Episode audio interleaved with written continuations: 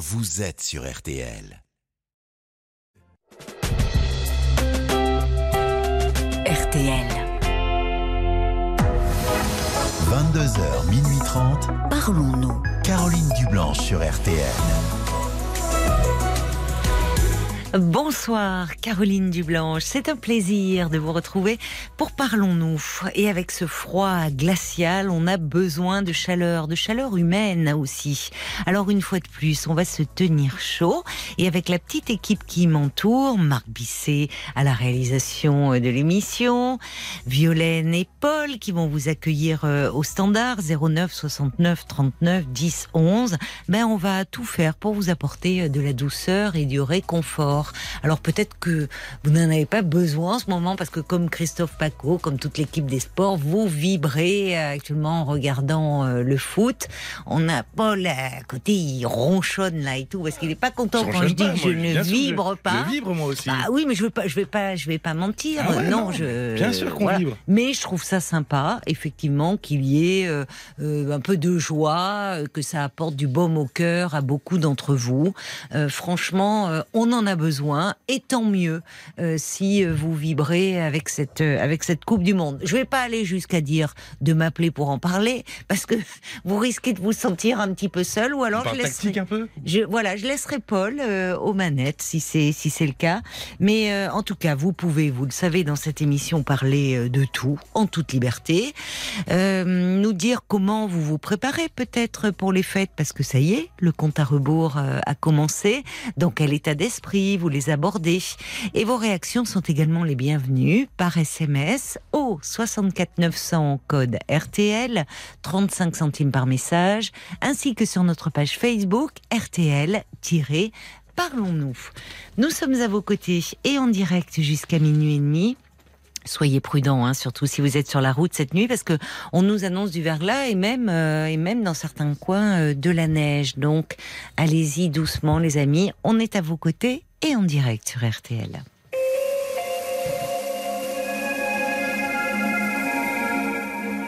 Bonsoir Sophie.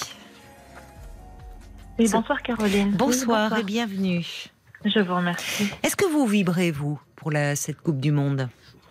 De loin. De loin. Ah bon, Ouais. ça, ça veut- ça veut dire quoi vibrer courant- de loin? Je me tiens au courant de l'état de la France, parce qu'elle est qualifiée, mais je m'arrête là. Je suis pas très foot. Je suis pas très foot. Bon, bon, bon, bon. Ah oui, me, les garçons me font signe que j'ai oublié une chose importante et qui vous concerne, ma chère Sophie. Oui. Euh, toute la semaine, tous ceux d'entre vous qui vont intervenir euh, sur l'antenne de RTL, bah, vous allez gagner un lot de chocolat Jeff de Bruges. Oh, bah alors si c'est pas gentil ça. Alors, c'est pas Noël, ça, sympa. plus d'un kilo. Noël. Plus d'un kilo et demi en plus, hein, de gourmandise. Sérieusement Eh Oui. dis donc. Ah, sérieusement, vous allez recevoir un kilo et demi. Ah ben, on fait pas les choses à moitié, hein, Oui, avec ouais, RTL ça, et Jeff de. Bruges. Un kilo et demi de gourmandise pour euh, faire plaisir et vous faire plaisir à Noël. Eh ben, ça me fait très plaisir. Je vous remercie Caroline. C'est super sympa. Bah, il faut remercier RTL, hein, surtout. Merci RTL pour les chocolats. voilà.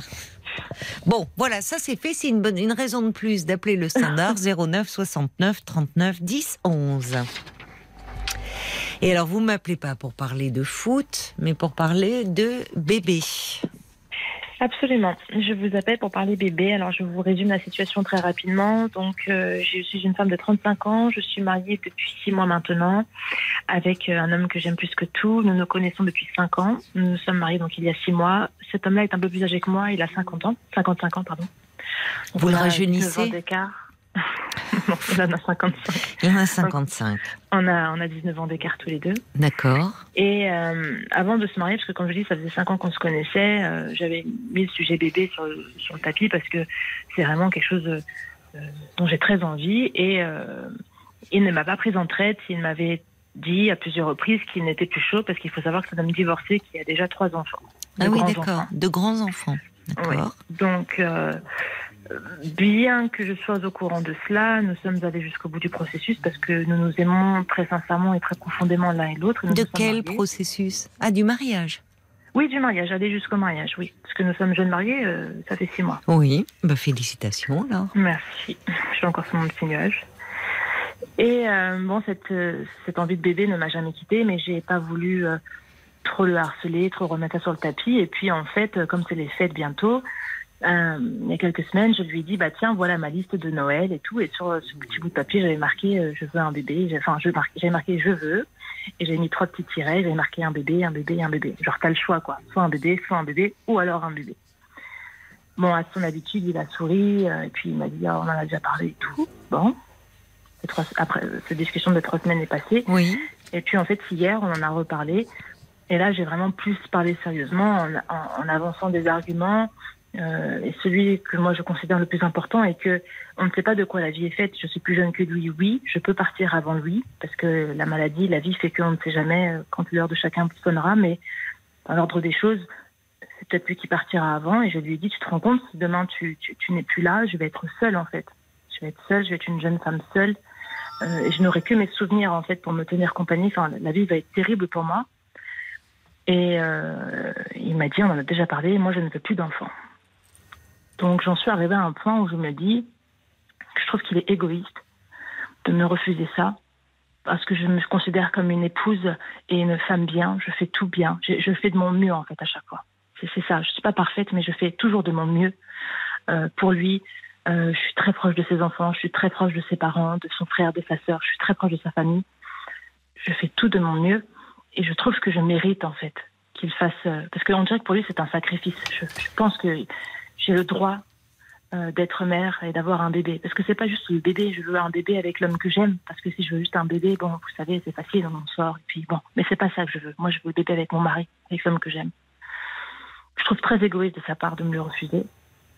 J'entends qu'il soit âgé, qu'il est fini avec tout ça, qu'il ne veut pas se remettre dedans, mais il a fait le choix de m'épouser moi. 19 ans de moins que lui, donc il savait. Alors aujourd'hui, je. Vous aussi, vous avez fait ce choix. Hein oui, c'est vrai. Parce que je pensais qu'il changerait d'avis, Caroline. Intérieurement, je pensais qu'il changerait d'avis. Vraiment, j'étais convaincue qu'il changerait d'avis. Et je me retrouve aujourd'hui à me poser cette question, de me dire est-ce que je vais pas arrêter la pilule sans lui dire et essayer de faire mon bébé toute seule, quoi? Oui. Comment ça, faire mon bébé toute seule? Bah, Arrêter la pilule sans lui dire et puis euh, essayer de tomber enceinte, quoi. En imaginant bien sûr que j'arrive à tomber enceinte, parce que je ne suis jamais tombée enceinte de ma vie, donc je ne sais même pas si je suis fertile, si je suis féconde. Enfin, il y a plein de choses qui font qu'on ne sait pas. Des femmes tombent enceintes en éternuant et d'autres doivent passer par des processus, donc je ne sais même pas. Mais aujourd'hui, ma question, mon interrogation est que est-ce que ça fait de moi un monstre? Est-ce que c'est moi la plus égoïste des deux de faire ce choix-là, de songer, de songer juste, Caroline, à arrêter la pilule pour essayer d'avoir un bébé. Je, ne vous répondrai pas sur, euh, sur le côté égoïsme parce que, en fait, euh, comment dire? C'est toujours euh, des, situations un peu insolubles dans ces cas-là. C'est-à-dire qu'il y a quelque chose qui m'interpelle. C'est avec vous que je parle, Sophie. Hein. c'est pas avec euh, votre mari. Euh, dans le fait aujourd'hui de votre détermination à, avoir un enfant, mais finalement avec un homme qui qui n'est pas prêt, qui ne le veut pas et qui sur enfin qui semble-t-il, d'après ce que vous me dites, n'a jamais, euh, ne vous a jamais laissé espérer quoi que ce soit. Finalement, enfin, vous voyez, donc, euh, j'entends, vous me dites votre espérer qu'il change d'avis, mais c'est pas comme si vous l'aviez rencontré il y a, il y a six mois ou il y a un an. Enfin, mais vous comprenez ma, mon souhait Je comprends, j'entends votre désir. mais les deux, en fait, vous êtes légitime. Tout, oui, vous êtes légitime, mais lui aussi, dans son non-désir. Alors, quand vous parlez d'égoïsme, effectivement, j'entends ce que vous dites. Et là, vous, vous mettez en avant le, le fait de la différence d'âge dans le couple. Euh, bon, il est clair qu'un homme qui... Euh, déjà des enfants de son côté, grand, qui a passé la cinquantaine et qui épouse une jeune femme n'ayant pas d'enfant, à un moment peut se trouver à, vivre, à être confronté à ce que vous traversez là tous les deux. Mais ce qui m'interroge, c'est que malgré tout ça, vous êtes allé au bout de, ça et maintenant on vous sent très remonté. Hein contre lui aussi. Vous me dites, il est égoïste, il est, enfin, il quand même, il épouse une jeune femme de 19 ans de moins que lui, il ne veut pas me faire un bébé. Ben oui, non, il veut pas. Qu'est-ce que vous faites avec ça? C'est ça le problème. Bah, c'est pour ça que je vous appelle. Je sais pas quoi faire. Parce que le, le, le fin mot de l'histoire, c'est que je suis éperdument amoureuse de lui. Je l'aime. Ben c'est oui. pas juste. euh, C'est pas juste euh, euh, qu'il qu'il me fasse un enfant, c'est que je l'aime en fait. Je suis vraiment amoureuse de cet homme et je sais qu'il m'aime aussi. Bon, alors ça c'est un point important.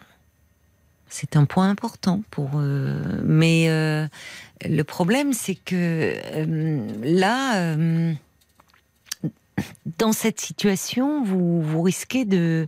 Enfin, ça risque de devenir vraiment une quelque chose de très épineux entre vous, parce que là vous êtes en colère après lui. Vous l'aimez, vous l'aimez profondément, mais vous êtes en colère. Qu'est-ce qui vous faisait penser qu'il pouvait changer d'avis?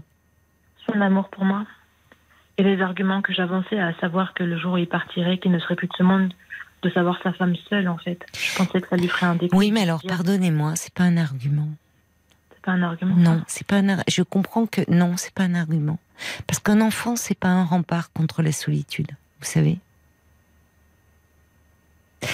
Il y a dans ce désir d'enfant, il y a c'est complexe le désir d'enfant, mais qu'un enfant soit là pour combler une solitude, non. Et puis, euh, je suis trop bien placée dans mon métier. Mais oui, non, mais vous mettez ça en avant. Dire, Oui, s'il part, moi je vais être C'est la seule. première chose. C'est la première chose. Mais à côté de ça, j'ai beaucoup d'amour à donner. Je, je sens mon instinct maternel qui frappe à la porte. Je sens que j'ai envie de m'occuper d'un petit être. Je sens que j'ai beaucoup Bah, de choses c'est à plutôt donner ça. Un enfant, c'est on a à lui donner, c'est pas à lui de donner. Oui, mais en fait, l'enfant va nous donner, euh, malgré lui, de, de, de, de sa présence, de, tout ce qu'on va faire pour lui. Lui ne le sait pas, mais c'est aussi ce que l'enfant apporte à la maman. Mais j'aurais peut-être dû donner cet argument avant le premier, mais c'est surtout que je déborde d'amour et que j'ai. Mais je, je n'en doute pas, Sophie, mais vous vous êtes mis dans une rôle de situation, justement, étant donné votre désir.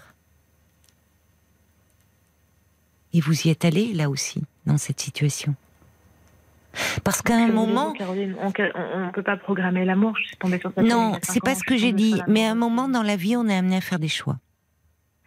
Et faire un choix, ça suppose aussi parfois renoncer. C'est ce qu'on a tous beaucoup de mal à faire. Choisir, c'est renoncer. Et c'est forcément douloureux. Mais on a, on- parfois, on n'a pas tout dans la vie. Et là, à un moment, il y a des désirs qui frappent à la porte. Et euh, il y a un moment des désirs qui vont devenir prioritaires. Et j'entends votre désir de devenir maman, mais avec un homme qui, lui, ne le veut pas. Et ça, forcément, ça m'interroge. Parce que je suis d'accord avec vous, cet homme, vous l'aimez, vous l'avez aimé, mais vous allez, vous, vous dites d'ailleurs, vous l'avez dit à un moment, parce que vous êtes assez déterminé dans un sens et pas dans un autre. C'est-à-dire, vous dites, je suis allé au bout de mon processus. Vous voyez, je me demandais de, quoi, au fond, vous parliez. Et vous me dites du mariage. Et moi, ça m'interroge. Allez vous marier avec un homme qui, dès le départ, vous dit qu'il veut pas d'enfant? Et aujourd'hui, vous en êtes à vous dire, bon, ben, je vais lui faire un enfant dans le dos. Donc, forcément, votre relation, elle risque d'en prendre un coup. Hein. Vous le savez. Oui, je le sais, je m'y prépare quelque part parce que j'ai pas du tout encore commencé ce, ce- ce à quoi je songe, mais je m'y prépare. Et je me dis que, alors je dis ça aujourd'hui, mais je ne sais pas ce que l'avenir me réserve, mais je me dis que si demain j'arrive à tomber enceinte de lui et que je lui annonce et qu'il me demande le divorce parce que pour lui c'était pas ce qui était convenu, je lui donnerai le divorce, je l'accepterai parce que je. C'est bien pour cet enfant, hein, je trouve. C'est formidable pour lui d'arriver au monde euh, comme ça. ce que vous dites. Bah, c'est pas du tout ironique parce que là, pour le coup, euh, euh, pour avoir travaillé beaucoup auprès d'enfants, je trouve que justement, non, c'est pas ironique. Je vous renvoie à quelque chose. Je n'ai d- déjà anticipé dire, je vais être enceinte. Si je tombe enceinte, il va me demander de divorcer. Ben, je divorcerai. Peut-être qu'il me dit, peut-être qu'il me le demandera, peut-être que non, mais dans le cas où il me le demande, je le retiendrai pas avec un enfant. Je vais pas, je ne, je ne fais pas cet, je ne veux pas faire cet enfant pour le retenir. Je suis pas en train de vous dire qu'on traverse, une crise dans notre couple et que je veux faire ça pour nous ressouder, nous rapprocher. Non, nous tout va bien, on est très heureux, on est très amoureux. Maintenant, ça ne va pas si bien. C'est pas vrai, justement. Il y a quelque chose qui ne va plus là. C'est ça, en fait, le problème. C'est que euh, vous, il y a quelque chose qui risque de devenir très problématique entre vous deux. parce que vous lui en voulez, de ne pas vous donner ce que vous désirez. C'est ça, vous dites quel égoïsme au fond, de ne pas me donner un enfant. Et vous vous retrouvez dans une situation qui est forcément douloureuse à vivre pour vous, de, de dire alors que vous, vous lui donnez tout, votre amour, votre jeunesse, et, et lui, vous le vivez comme quelqu'un qui vous refuse ce à quoi vous aspirez de plus cher. C'est forcément douloureux quand on pose la question en ces termes-là, forcément. Mais la réalité, elle est aussi que vous demandez euh, finalement quelque chose auquel vous tenez, me dites-vous très fort, et je vous crois, bien sûr, euh, j'entends euh, à quel point vous êtes en demande sur ce plan-là, d'enfant, mais un homme qui, lui, de son côté, vous dit je n'en veux pas. Vous voyez? Oui, je, je, comprends ce que vous dites. Donc, euh, alors, peut-être il y a une chose euh, où vous avez dit, euh, avant que vous en parliez là hier, euh, quand vous avez dit votre liste au Père Noël, euh, vous avez mis, euh, qu'est-ce que je veux, un bébé, un bébé, un bébé. Et vous me dites que votre mari a souri, puis il a ajouté, on en a déjà parlé. Ça pourrait, ça, être pris comme, bon, qu'il vous laisse au fond décider. Il, il ne se positionne, là, il, il sourit, mais ça peut être, bon, qui ne dit mot consent, voyez Oui. On en a déjà parlé, mais après tout, si un bébé arrivait, pourquoi pas Et au fond, il y a des femmes dans cette situation qui l'auraient fait, ce à quoi vous songez déjà. Hmm. Et même qui n'auraient pas attendu cinq ans. Enfin, en disant, oh, pris dans l'amour, ça passera. Or, vous, là, si vous me dites, et euh, vous, et vous m'en parlez et publiquement en plus c'est ça qui est c'est pas anodin d'appeler comme ça de parler sur la radio de ce désir parce qu'au fond là il y a vous voyez imaginez que quelqu'un lui rapporte dire bah oui elle en parle. Mais vous ne l'avez pas fait. Vous ne le faites pas. Vous voyez donc il y a en fait vous attendez euh, cet homme enfin de, de lui euh, Parce que j'aimerais tellement qu'ils me disent oui, j'aimerais tellement Voilà. que ce soit idyllique en fait. J'aimerais tellement que ce soit.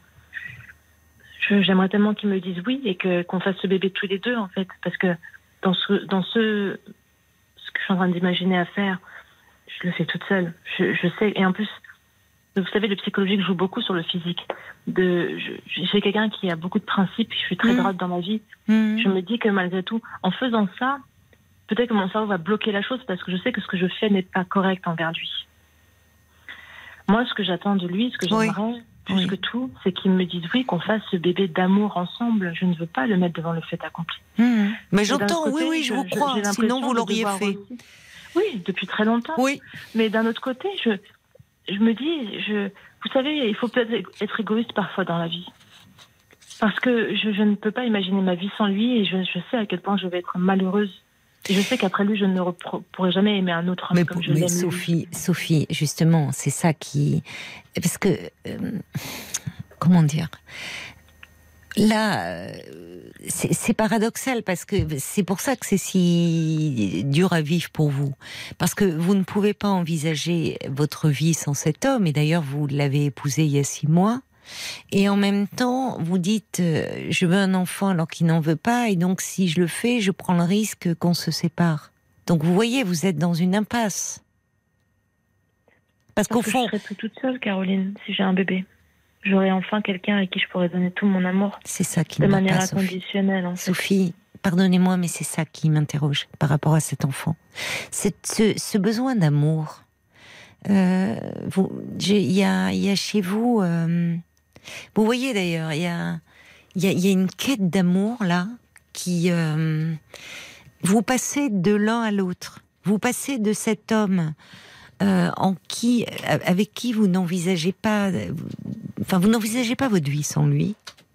Et puis quand je vous dis, au fond, vous savez qu'en prenant ce risque de faire un enfant sans son consentement explicite, qu'il le prenne mal et que ça brise votre couple.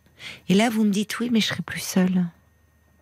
Moi, ce qui m'interroge, c'est ça, c'est ce, c'est, euh, au fond. euh, Alors pourquoi les femmes font des enfants Si ce n'est pas pour pouvoir leur donner tout l'amour qu'elles ont. en Non, mais c'est c'est très différent, Sophie, les deux choses. C'est très différent. Moi, j'entends, il y, a une, il y a une solitude chez vous. Il y a une peur de la solitude, il y a un vide. Au-delà, de- j'entends comme un vide, comme un vide affectif. Que cet homme comble, vous ne pourrez pas en aimer d'autres, il n'y a que lui. Puis, mais si lui n'est pas d'accord avec vous, ben tant pis, hein, il y aura un enfant. Et celui-là, il ne me décevra pas. Et je serai pas seule. Et ça, ça m'interpelle. Je ne sais pas quel enfant vous avez été, vous, Sophie. Comment ça s'est placé dans votre histoire, euh, la, la maternité. Enfin, quel, quel genre de petite fille vous avez été euh, Comment vous avez été aimée Tout à fait. Ah, j'ai été aimée par mes deux parents, des parents qui s'aimaient, qui sont encore mariés aujourd'hui, qui ont plus de 40 ans de mariage. D'accord. J'ai été une petite fille euh, voulue, choyée, désirée, pour y D'accord. gâter, accompagnée Ouais, par mes parents. j'ai- c'est pas génial, ouais. Oui, pour vous dire que je n'ai Hmm. manqué de rien, mais je n'ai eu aucun traumatisme dans ma vie. J'ai Tout va j'ai bien donc. les meilleures écoles de ma vie. J'ai, Et pourquoi vous vous retrouvez dans cette situation, Sophie? Bah, je ne sais pas. Ben voilà. C'est ça qu'il faudra un peu interroger. Parce que vous vous retrouvez dans une situation de demander à un homme ce qu'il n'est pas prêt à vous donner. Et donc d'être dans quelque chose et de, vouloir passer en force. Et moi, je suis désolée, mais il y a quelque chose qui m'interpelle parce que vous naviguez entre deux niveaux. Je veux lui donner tout cet amour. À qui À l'homme, à l'enfant et, et en même temps, c'est comme ça, je serai plus seule. De quoi vous parlez? Vous, vous, vous parlez, je suis psy, hein vous le Oui, savez. Donc, forcément, moi, les, les mots, ça a un poids. Et vous naviguez sur deux niveaux. Je veux lui donner tout cet amour, mais surtout, je serai plus seule. Et j'entends ça, vous savez, on entend ça chez parfois des très jeunes femmes, voire des très jeunes filles, qui euh, sont dans une souffrance, dans un mal-être, et où le bébé, il va combler tout. J'en ai rencontré des jeunes filles comme ça, dans ma pratique. Où finalement, l'enfant, à un moment, elle me le disait. Je me souviens très bien d'une d'elles qui me disait Comme ça, je serai plus jamais seule dans la vie. Mais. Mais il n'y a rien Ça de mal de ne pas vouloir être seule, Sophie. Je sais pas, je. je... Ben, oui, mais en tout Mm. cas, euh, faire naître un enfant euh, dans, dans, avec de, ces, ces motivations-là et, et dans ce choix-là, parce que là, vous êtes dans un, vous, forcément, vous, êtes, vous me dites, ce couple, c'est paradoxal, vous, vous l'entendez, ce couple auquel vous tenez le plus au monde, vous n'aimerez, me dites-vous, plus jamais quelqu'un d'autre que cet homme. Qu'en savez-vous hein? Vous avez 35 ans. Mais, mais en même temps, vous êtes prête aussi à prendre le risque que ce couple se brise pour, au fond, réaliser ce désir d'enfant malgré votre mari. Vous voyez, dans, c'est un tissu de, de paradoxes dans lequel vous vous trouvez qui sont bien douloureux à vivre. hein. Et oui, mais c'est c'est du coup l'objet de mon appel. C'est parce que je sais que dans ma tête, c'est c'est tout à fait confus, c'est tout à fait le fouillis. Oui, que j'en- vrai. que je suis. je- C'est en vrai. fait, je suis tout à fait réaliste des risques que j'encours. oui. Je préférerais, vous savez, être dans le déni.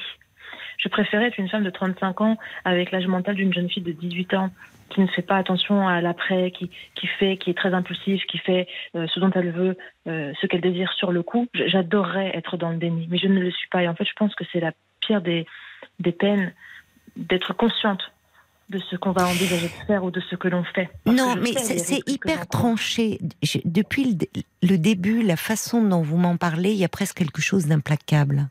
Et moi, je- j'entends chez vous, euh, vous savez, on a tous en nous des restes d'enfance. hein. et quand bien même on est euh, quelqu'un de, comment dire, de mature sur plein de plans, euh, dans plein de domaines. Et puis, il y a des domaines où on reste encore avec de l'infantile en nous. Tous. Tous. Ouais. Même, les, même les, les, les plus gros patrons du CAC 40 et autres. Je dis tous. On a tous de l'infantile en nous.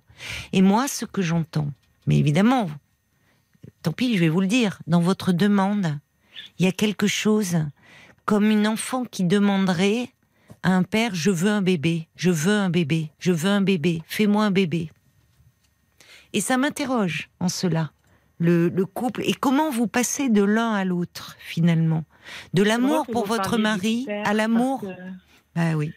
Parce que moi, je suis très proche de mon papa et, et j'ai la- je suis très proche de lui. C'est ça en plus, c'est que je suis pas une fille. euh, j'ai la chance de vivre avec mon papa. Il y a des jeunes femmes qui ne connaissent Oui, pas mais leur vous êtes très proche je de votre père, pas- mais je, Je oui. ne m'inscris pas dans ce schéma-là de, jeune fille qui n'a pas connu son papa, qui a besoin d'une présence. Mais on ne sait pas, on- vous savez Sophie, on ne, sait- on ne sait jamais dans quel schéma on s'inscrit en fait.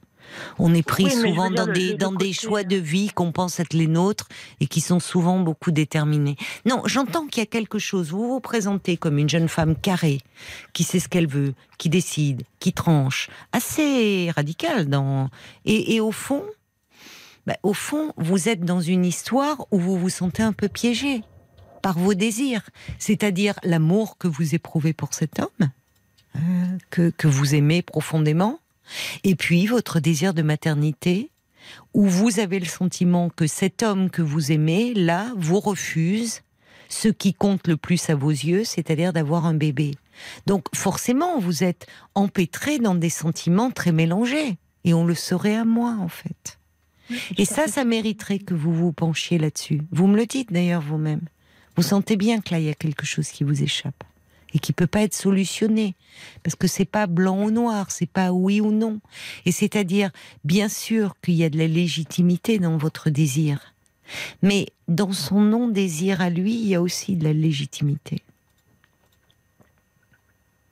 J'ai peut-être un réflexe un peu que j'appellerais gamin de petite fille qui me dit, qui me fait me dire, mais en fait, s'il m'aime, il devrait le faire. Voilà, c'est Moi, ça. je suis prête à tout faire pour lui s'il me demandait. Et, et quand je me dis ça, quand, vous savez, j'ai cette réflexion-là, de me dire, si lui me demandait n'importe quoi, je le ferais pour lui par amour. Et je me dis, mais Alors, il vous dit de vous sauter te de la demande- falaise, vous le faites? Non, mais on s'entend, Caroline, je parle de choses. euh, Non, non, bien sûr que non, bien sûr que non. Mais pour, pour, pour aller au, au fond de ma pensée, j'ai cette réflexion de me dire, s'il me demande quelque chose, je le ferai pour lui par amour. Et tout de suite après, j'ai cette phrase qui me vient, il me, Oui. qui me dit, mais il ne veut pas, l'enfant, ne Oui, le force mais pas. le pro- Par amour voilà, pour lui. voilà. Et lui, par amour pour moi. Pourquoi ne le fait-il pas, en fait? Mais Sophie, c'est parce que en fait, là, vous lui offrez une deuxième vie. Hmm. En fait, euh, le problème, c'est que oui, par amour, vous dites vous seriez prête à tout pour cet homme, donc lui devrait être prêt à tout pour vous. Mais ça ne vous met pas seulement vous en jeu et lui en jeu. Ça met en, en jeu un autre être humain. Petit. Voyez? C'est là où c'est pas seulement entre vous et lui. C'est mettre au monde un autre être humain. Et donc, être à même de pouvoir ce petit humain-là, l'accompagner, l'éduquer, le faire grandir. Et déjà, on peut comprendre, après tout, à 55 ans, euh, quand il aurait, euh, si vous tombiez enceinte dans le meilleur des cas assez rapidement, c'est-à-dire là, bon, ben, votre mari, lui, il aura 75 ans, hein. Oui, je sais. Vous voyez Vous savez, quand je pense à ça, je pense à quoi, Caroline? Vous allez me dire, mais Sophie, il faut revenir à la réalité, mais je suis désolée, hein, mais j'ai j'ai ce- j'ai cette image, je vois Vincent Cassel et sa nouvelle compagne. Oui. Vincent Cassel, oui, je sais, voilà, j'ai entendu votre oui. Mais Bah oui, parce il y, a- que. il y a des hommes. Je sais qui- pas d'ailleurs, elle est, elle est enceinte, sa nouvelle campagne? Euh, Non, non, ils ont eu leur petite fille il y a déjà quelques années. Ah elle bon, suis avoir deux ou trois ans. Je, je Hmm. sais pas, je sais même pas quel âge il a, mais il n'est pas très loin de l'âge de mon mari. Peut-être qu'il a 50 Non, mais il y a des- 60. Mais il y a des hommes Et qui elle, ont elle des enfants à jeune 60, aussi. 70 ans. hein. Voilà, oui, oui. Grand bien leur face, mais pas aux enfants en tout cas. Ouais. Mais non, mais parce que on n'est pas que deux, quoi. On n'est pas dans un tête-à-tête. Il y a un autre être humain là qui arrive. Enfin, vous voyez, c'est pas. euh, je- on entend beaucoup aujourd'hui, d'ailleurs, dans plein de domaines, ce je veux un bébé, j'ai droit à l'enfant. D'abord, c'est pas un droit, un enfant. C'est pas un droit, un enfant. On a des devoirs envers un enfant. Voilà, mais on n'a pas le droit à l'enfant. Maintenant, c'est le, j'ai le droit, j'ai le droit, j'ai le droit, je veux un enfant comme je voudrais. Ben, c'est pas si simple. D'abord parce qu'il y a des tas de gens qui euh, voudraient avoir des enfants et qui n'en ont pas, qui n'ont pas la possibilité, qui sont stériles. C'est une vraie douleur. Euh, bon, il y, a des tas de situations. C'est pas quelque chose où euh, c'est forcément un dû. Et là aussi, un enfant dans la situation de, de votre mari, bah, c'est, c'est oui par amour pour vous, il vous aime, à n'en pas douter, mais ça met en jeu un autre dont il va avoir une grande responsabilité et, et de l'amener à devenir euh, un adulte, quelqu'un de qui va pouvoir se lancer dans la vie. Or, je comprends qu'à 55 ans, on se pose la question. Vous voyez, plus qu'à votre âge. Alors là où j'irai dans votre sens, c'est que bah, aussi, c'est un peu tout vouloir. C'est-à-dire, il a 55 ans, il a eu, lui, une vie. Et c'est là où j'entends votre désarroi à vous. Il a trois grands-enfants, il est sur ce plan-là comblé. Et oui, vous lui offrez une deuxième vie. Je suis d'accord avec vous, Sophie. Je suis d'accord avec vous. Et c'est là où il y a un peu une part d'égoïste, et là je suis d'accord avec vous. C'est-à-dire qu'en fait, bah oui, c'est très agréable d'être avec une jeune femme, euh, d'être euh, justement dans ce dans cette euh, jeunesse que vous lui apportez. Enfin, il y a quelque chose de très joyeux, de gai, de de se projeter là où il pourrait arriver doucement vers la retraite. Enfin, se préparer à être grand-père. Et là, vous lui offrez votre jeunesse, votre beauté, la vie, les projets. Bon, et donc ce désir d'enfant. Mais ça, il n'en veut pas, parce que ça, donc il prend qu'une partie des choses. Et c'est vrai que forcément, un homme qui a passé cet âge-là, qui se retrouve avec une jeune femme de 30 ans, puisque vous vous, connaissez depuis 5 ans, me dites-vous, bah, euh, il devrait y penser. C'est-à-dire qu'à un moment, vous arriveriez dans ce genre de situation. De dire, ben moi j'ai envie d'un enfant. Et là où je vous rejoins, votre désir à vous, il est légitime. Vous voyez? Et qu'il y a un petit peu une part d'égoïste, d'égoïsme chez lui. Parce qu'à ce moment-là, il aurait dû vous dire, je suis très amoureux de toi, euh, tu, tu comptes beaucoup, mais je ne vais pas pouvoir te rendre complètement heureuse parce que je ne veux pas être père à nouveau. Je ne me sens pas prêt, même si je t'aime, mais je ne me sens pas prêt à être père à nouveau. Et vous voyez, et c'est là où l'amour, ça ne fait pas tout. Parce qu'au fond, aujourd'hui, même si vous aimez cet homme, il y a une part de vous qui est en difficulté, qui est en souffrance. Donc, euh, par moments, c'est ça aussi, être euh, de dire je t'aime, mais je ne pourrais pas t'apporter ce que tu souhaites. Ouais, Eh oui, c'est ça. eh oui, c'est ça. Donc, euh, alors, euh, c'est ce que dit Brigitte. Elle dit, eh ben oui, un bébé né de deux désirs. Et oui, c'est triste pour vous, parce que j'entends votre désir. Et il est légitime, Sophie. Je vais pas vous dire le contraire. Le problème, c'est que vous n'avez pas, voilà, il y a les sentiments que vous avez pour cet homme, et cet homme qui, il veut bien de vous, de votre jeunesse, mais il veut pas de, voilà, de l'option bébé. Et ça, c'est dur, c'est vrai. Euh, alors, il y a, il y a Jacques qui dit, c'est vrai, on vous entend, on entend euh, bah, votre désarroi, et c'est vrai que vous êtes face à un choix cornélien. Ou vous faites cet enfant et vous perdez votre mari, ou vous prenez sur vous, vous renoncez, vivre avec ce regret, et puis qui va peser sur votre couple, une reproche. Euh, alors, il y a aussi une autre hypothèse, et qu'au fond, celle que vous espérez, que vous, enfin, qui peut arriver, c'est-à-dire que par amour pour vous, je vais vous rejoindre, par amour pour vous, il peut y avoir euh, d'abord, euh, même avec euh, des, la contraception, il y a parfois des ratés de contraception. Il a pris, il a pas pris une, il est pas avec une femme ménopausée. Je vais Non, être un peu cynique. Non, mais ça va aussi dans ce. Vous voyez, je vais là dans votre sens. C'est un peu cynique, mais euh, là aussi, par moment, il faut assumer ses choix. Il n'est pas avec une femme ménopausée, il est avec une jeune femme fertile et qui a un très très fort désir d'enfant. Qu'est-ce qui peut se passer? C'est qu'à un moment, même quand on a un très fort désir d'enfant et même quand euh, on veut pas euh, le faire sans l'avis de l'autre, bah, il y a parfois des lapsus contraceptifs, il y a des oublis de pilules, il y a des choses comme ça. Et il y a un bébé qui peut se glisser dans ce désir-là.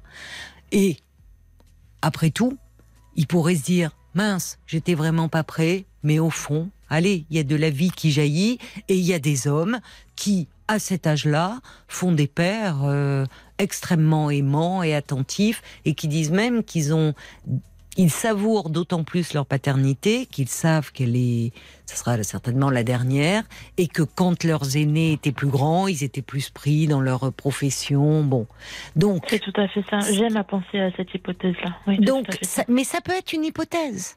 C'est-à-dire que ça peut être une hypothèse et de dire que finalement ça sera un père fou amoureux de son enfant et, et, et qui n'ira, il se laissera prendre. C'est-à-dire que dans l'absolu il veut pas d'enfant, mais s'il avait un enfant, euh, bon, certainement qu'il aimerait. On peut le penser. C'est une hypothèse.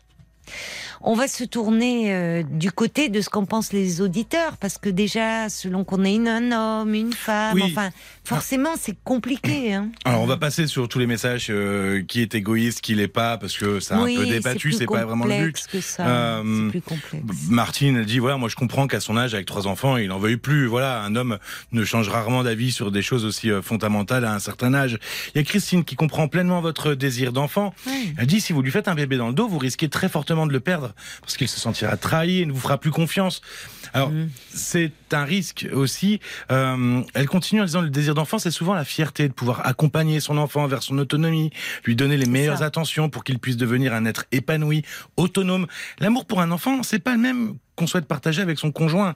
Euh, c'est ce que dit Christine. Et puis il y a- il y, a Guillaume qui reprend vos mots euh, pour y gâter. Il dit ah, voici en partie les raisons à qui l'on donnait tout sans concession.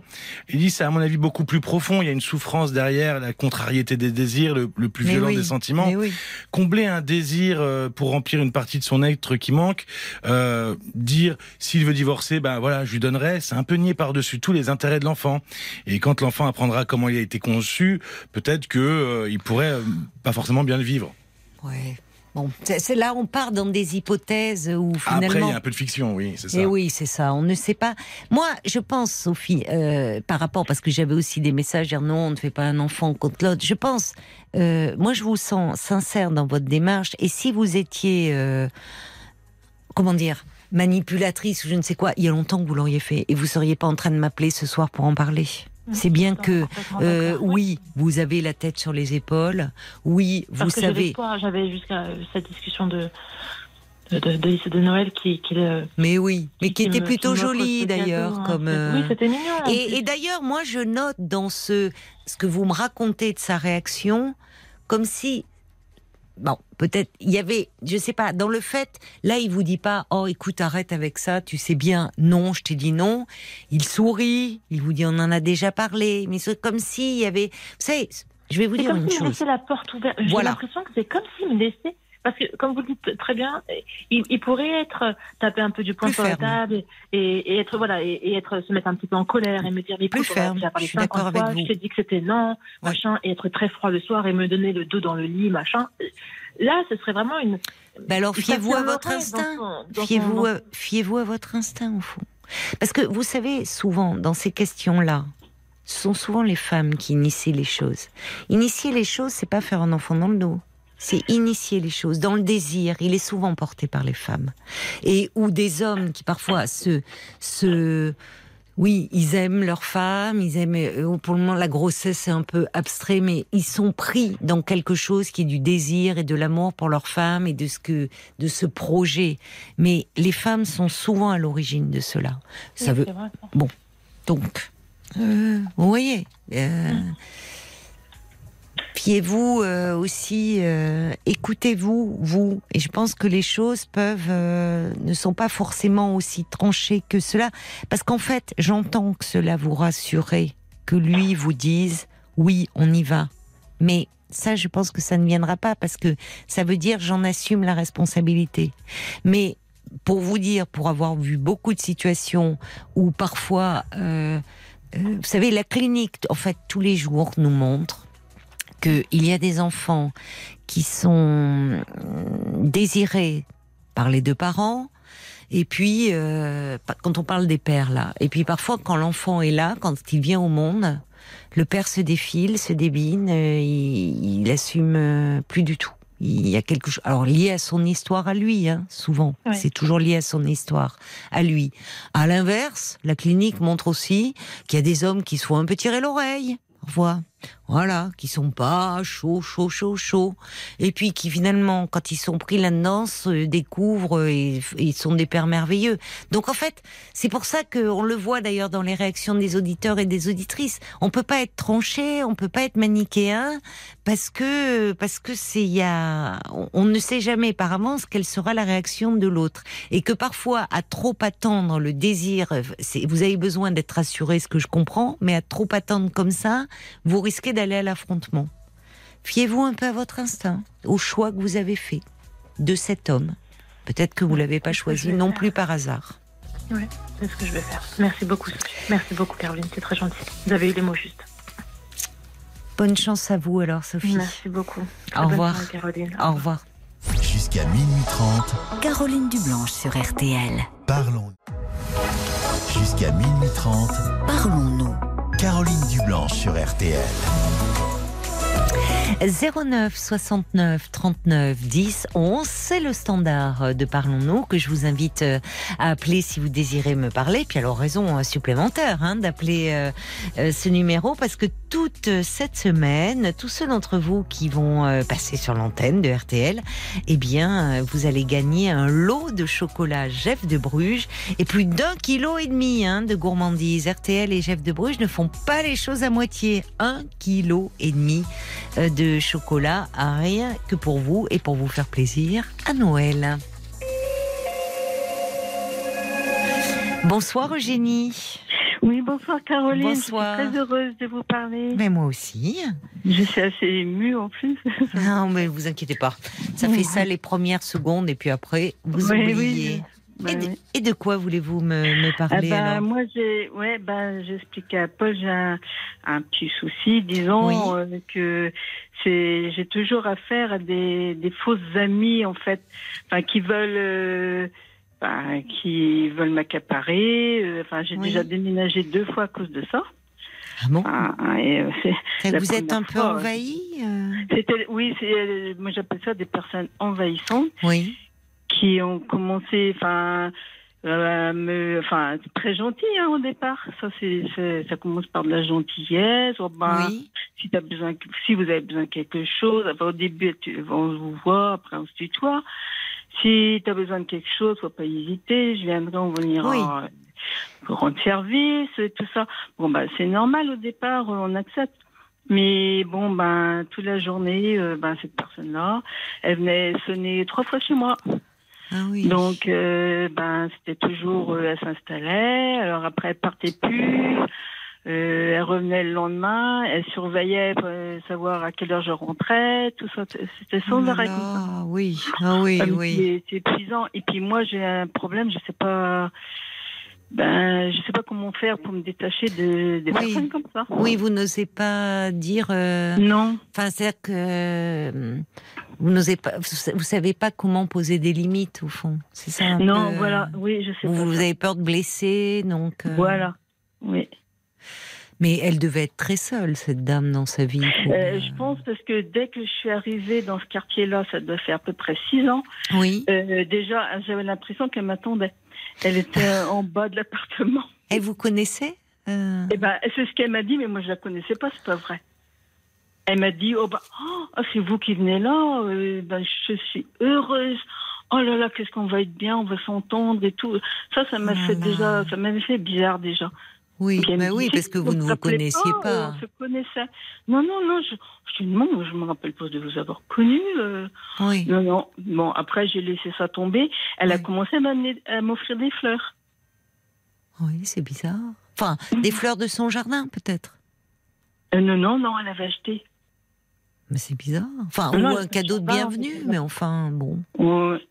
Oh, Bon. Et puis, je me suis dit, oh, je me sentais mal, quoi. Je- Oui, c'est intrusif, en fait. Ah ouais, Elle ouais, était intrusive, cette dame. Ouais, et puis après, elle a commencé à me dire, euh, pas parler à l'autre voisine plus loin. Elle m'a montré Oui. comment elle était, parce que, oh là là, elle a dit au départ, elle est sympa, mais après, faut pas la fréquenter. Euh, J'ai eu des histoires. ouais. Elle Ouais, vous disait ça d'une autre voisine D'une autre voisine. Ah ouais. Bah, dans le quartier. Euh, déjà, euh, quand on arrive quelque part et puis qu'on vous dit ça, c'est c'est Oui. oh, c'est pas Oh. agréable. On se dit, oh là là, oui, c'est plutôt Ah elle bah, qui faisait des commérages un peu. Je me suis dit, j'aurais plus le droit de parler à qui je veux, mais non. Bah oui, vous, vous arrivez dans un quartier, vous avez raison, vous, vous, vous parlez à qui vous voulez quand même. Ah bah ah oui. Alors en plus, elle, elle se couchait pas la nuit et j'ai envie de rigoler, mais non. Mais le matin, elle venait me dire, oh ben tu sais, j'étais à ma j'étais à ma fenêtre parce que je regarde tard la télé et j'ai vu quelqu'un venir, venir mettre quelque chose dans ta boîte aux lettres pendant la nuit. Non. Ça, ça fait peur. et- oh là là, mais c'est, mais et, et alors, euh, qui c'est et c'est vrai, vous aviez trouvé quelque chose de particulier dans la boîte aux lettres? Oui. Oui. Mais oui. c'est, Mais c'est peut-être elle Non, qui venait mettre quelque chose. mais non, mais oui, mais c'était vrai, mais c'est parce que j'étais, j'étais harcelée par mon ex-mari. Il avait su où j'étais partie habiter, Ah. et donc elle avait vu. Donc elle, est- évidemment, mais il était 2 heures du matin, vous vous rendez compte? Donc elle surveillait. Je me Ah dis, bah mais- oui oui là euh, vraiment, euh, remarquez vous risquiez pas de vous faire cambrioler parce que ah oui une dame derrière des rideaux comme ça c'est vraiment euh, c'est mieux qu'une euh, que de la police municipale là elle toute seule. Oui vous, vous c'est c'est c'est très très envahissant. Oh là là, ouais. Alors, elle doit s'ennuyer, cette dame. de tout lui dire en fait parce qu'on peut rien cacher. Des gens comme ça, ils savent tout mieux que vous en fait. C'est ça. c'est- Euh, Quand vous dites que vous avez été obligé de tout lui dire, c'est-à-dire parler de votre ex-mari? Ben oui, parce qu'il revenait toutes les nuits. Ma pauvre. Alors déjà, vous vous déménagez pour essayer de bon d'être un peu plus tranquille. Vous avez votre ex-mari Mhm. qui il vient et c'était un peu Ben, angoissant. Oui, il avait, ben, il est décédé depuis, hein, mais je vous avais déjà Bon. appelé pour ça parce qu'il s'était suicidé, mais donc euh, Oh là là. j'étais tellement, ben, j'étais heureuse d'avoir eu ce petit appartement-là et puis Oui. cette dame-là qui a, qui m'a, ça m'a, ça m'a gâché. Je suis restée Oui. trois ans là. Après, je suis partie hein, parce que je dis, moi, j'en peux plus, je vais pas vivre comme ça. Oui. Et ben, j'avais commencé à lui montrer en fait que non, non, je n'ouvrais plus la porte. Ben, c'est Oui. que oh, j'ai été mal vue avec elle. Elle, m'a fu- elle me fusillait du regard. euh, oh, elle m'avait même insulté. Alors, du coup, et Ah bon? bon, bah, après, je suis partie. Mais ah donc vous avez déménagé là. Vous Oui. êtes d'accord. J'avais déménagé, mais ben, je suis tombée, je suis tombée sur une autre. euh, ben, ça a un peu recommencé, un peu comme ça. Là où vous vous trouvez en ce moment. euh, Non, non, j'ai encore. Ah bon? non, mais je dis, mais Mais non, vous mais- déménagez parce que euh, parce que la le enfin la cohabitation avec cette voisine devenait trop pesante. Oui, Vous voilà. n'arriviez pas à vous en sortir au fond. Ah oui, oui, non, non, je me serais pas vue passer ma vie comme ça, à Oui. surveiller tout le temps. Ça je Nuit comprends. et jour, euh, elle fermait pas ses volets parce qu'elle surveillait. euh, elle avait dit après d'ailleurs, elle cachait pas. hein, c'est Oh, non, non, j'étais en face. Mon, mon Non, non, mais vous vous sentiez plus chez vous en fait. Non, non, oui, c'est ça. non. Vous ne vous sentez Non, plus non. chez vous. Non, Mais non, vous vivez seul aujourd'hui. euh, enfin, puis elle voulait toujours m'amener quelque part. hein. Ah bah si j'avais besoin de courses, bah, il fallait toujours qu'elle m'amène. Alors là, je pouvais dire non. Ah, j'ai dit non, non, non, non, non. Là, j'arrivais quand même à dire non, euh, mais euh, oui, mais comme vous dites, elle était très, Intrusive. mais elle est- elle était depuis longtemps dans le quartier, et je me suis dit, mais si elle n'a pas d'autres amis, c'est qu'il y a un truc bizarre. Oui, c'est ça. Oui, Bah, parce qu'elle ah vous oui, mettait en garde contre les voisins. Euh, Mais en fait, si vous aviez parlé avec les voisins, ils vous Oui, auraient dit euh, attention à cette dame parce qu'elle est vraiment pénible. Mais alors là, vous me dites bon, alors vous n'avez plus affaire à elle puisque vous avez Non. déménagé, mais là, le, le nouvel endroit où vous vous trouvez, vous avez le sentiment que ça recommence avec quelqu'un? Euh, pas ici, parce que j'ai encore redéménagé. J'étais deux ans ailleurs. Eh ben, ça a recommencé, mais là, euh, c'était, j'étais encore plus près de cette personne. Et dès qu'elle m'entendait fermer ma porte à clé, elle me dit Oh, mais tu vas, euh, tu pourrais venir prendre un café. euh, Mais au début, elle était très gentille, très gentille aussi. Bon, ben voilà, euh, ben, je suis rentrée chez elle, je devrais pas, maintenant je rentre plus chez personne parce que c'est pas possible. Et ben, je pouvais plus sortir.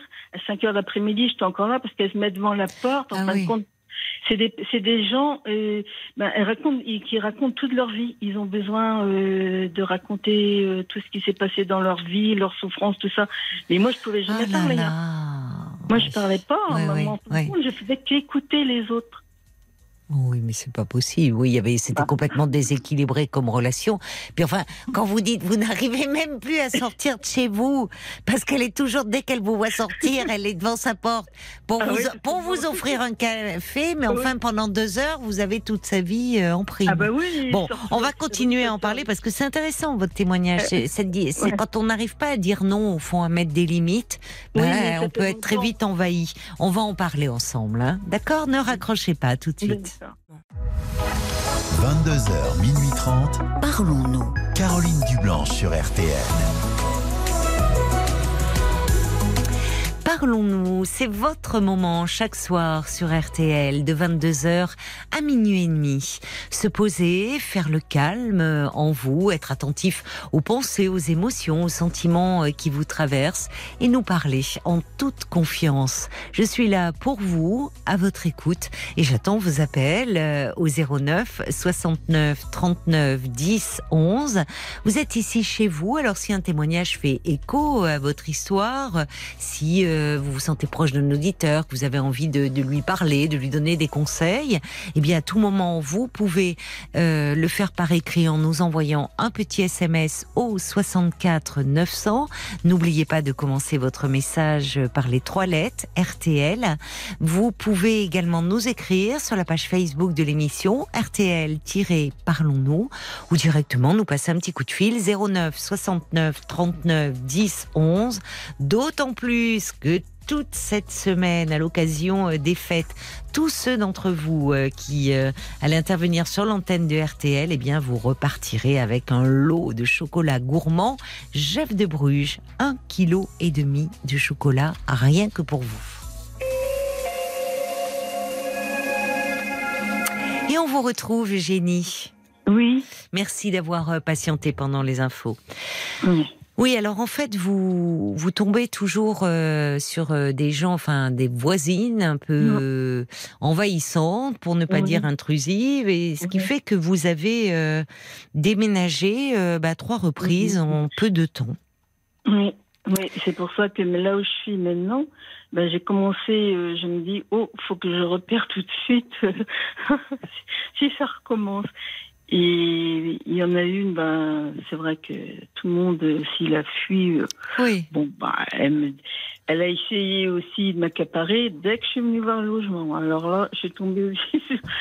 Quand vous êtes venu le visiter?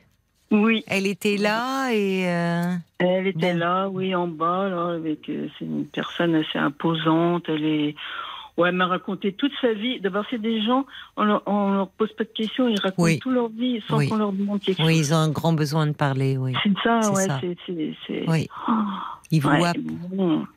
Et, vous ne savez pas, vous, vous, vous, êtes gentil, donc vous ne savez pas euh, comment dire, écoutez, là, je, ben, suis désolée, mais je n'ai pas le temps. Euh. ça vient de moi, hein, c'est ça, c'est un peu, c'est, je dois attirer peut-être des gens comme ça, mais il n'y a pas que des voisines, hein, parce qu'une fois, je me promenais, enfin, quand je me promène, je marche beaucoup, et j'avais pris, c'était l'été dernier, là, j'avais pris le bateau parce qu'on est au port, on peut prendre le bateau facilement. Et puis il y a une personne, eh ben, elle commence à me dire bonjour déjà. Donc euh, je dis bonjour, puis elle me dit oh, bah, elle aussi comme ah, elle me dit mais vous vous, vous, me reconnaissez pas? Euh, Non, j'ai dit ah non, parce que je vous vois, oh, comme vous êtes toute seule, ça vous dérange pas, je peux rester avec vous tout le, eh ben voilà. midi ensemble. Et voilà, ça commence. Oh, et puis là, je, oh là là, j'ai dit, euh, j'ai dit si vous voulez, mais moi, euh, je fais, je lui dis ce que j'allais faire. Je fais ce tour-ci, je fais là, je vais là. Ah mais moi aussi, hein. Ah mais je ferai comme vous, hein. Il faut même pas le dire en fait, parce que au fond, vous voyez, c'est vous, vous voulez être délicate et du coup dire ah non, je ne peux pas, j'ai ça et ça à faire.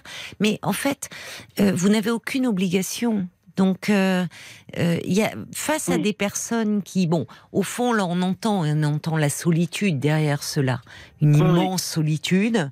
Quand elles vous disent, ah, vous êtes toute seule, ben, pour dire moi aussi, et donc, euh, ben, mais, mais en fait, elles s'imposent à vous. Oui, c'est ça.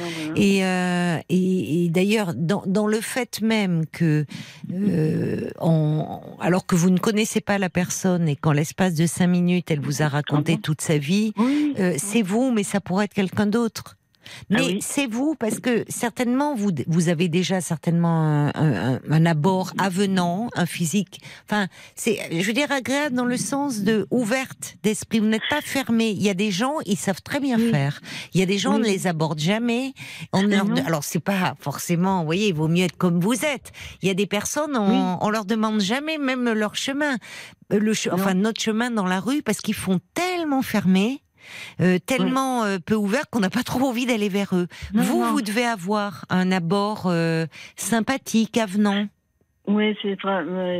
Ouais, j'avais été voir un, une psychologue après quand mon, mari me harcelait, là, même elle m'avait dit ça déjà. Oui, elle m'avait dit ça. Ouais, que j'étais, j'attirais, c'est vrai que j'attire des gens, des gens, des gens qui ont des problèmes en fait, c'est ça, c'est, je pense. Oui, elle est d'accord. Ben, vous, avec votre mari, vous me disiez là, qui, puisque vous avez été harcelé, Ouais, mais oui. ça c'est encore autre chose parce que c'est dans le chose. cadre d'une relation maritale. Ah Bon, oui, vous êtes tombé avec oui. quelqu'un qui après avait des problèmes, qui n'acceptait pas la séparation. Oui, qui était malade, grand. Oui, oui, malade. Voilà. Je vous avais appelé pour ça d'ailleurs. Il était maladie de Parkinson et puis avec les médicaments, il est devenu complètement. euh, il était devenu euh, comme fou. Hein, euh. Oui, ça Ah oui, oui, il m'a harcelé. Il a voulu que je meure avec lui d'ailleurs. De toute façon, c'était comme ça. euh, Il s'était suicidé. Mais moi, je pense, j'ai été aussi élevée. C'est euh, terrible. fallait- fallait toujours euh, accepter tout. Euh, J'ai une mère très, j'avais eu une mère très, très, très sévère. Oui, Et puis, ben, j'osais jamais dire non. En fait, c'était, oui, je voulais toujours euh, tout accepter. euh, oui. Et je parlais pas beaucoup. euh, on m'a toujours dit euh, que je parlais pas étant enfant. Je, je, j'étais très, très renfermée. oui. Et ben, peut-être euh, trop. Vous ne l'êtes plus aujourd'hui. On sent que vous, êtes non, quelqu'un oui, qui communiquait bien. Oui, oui.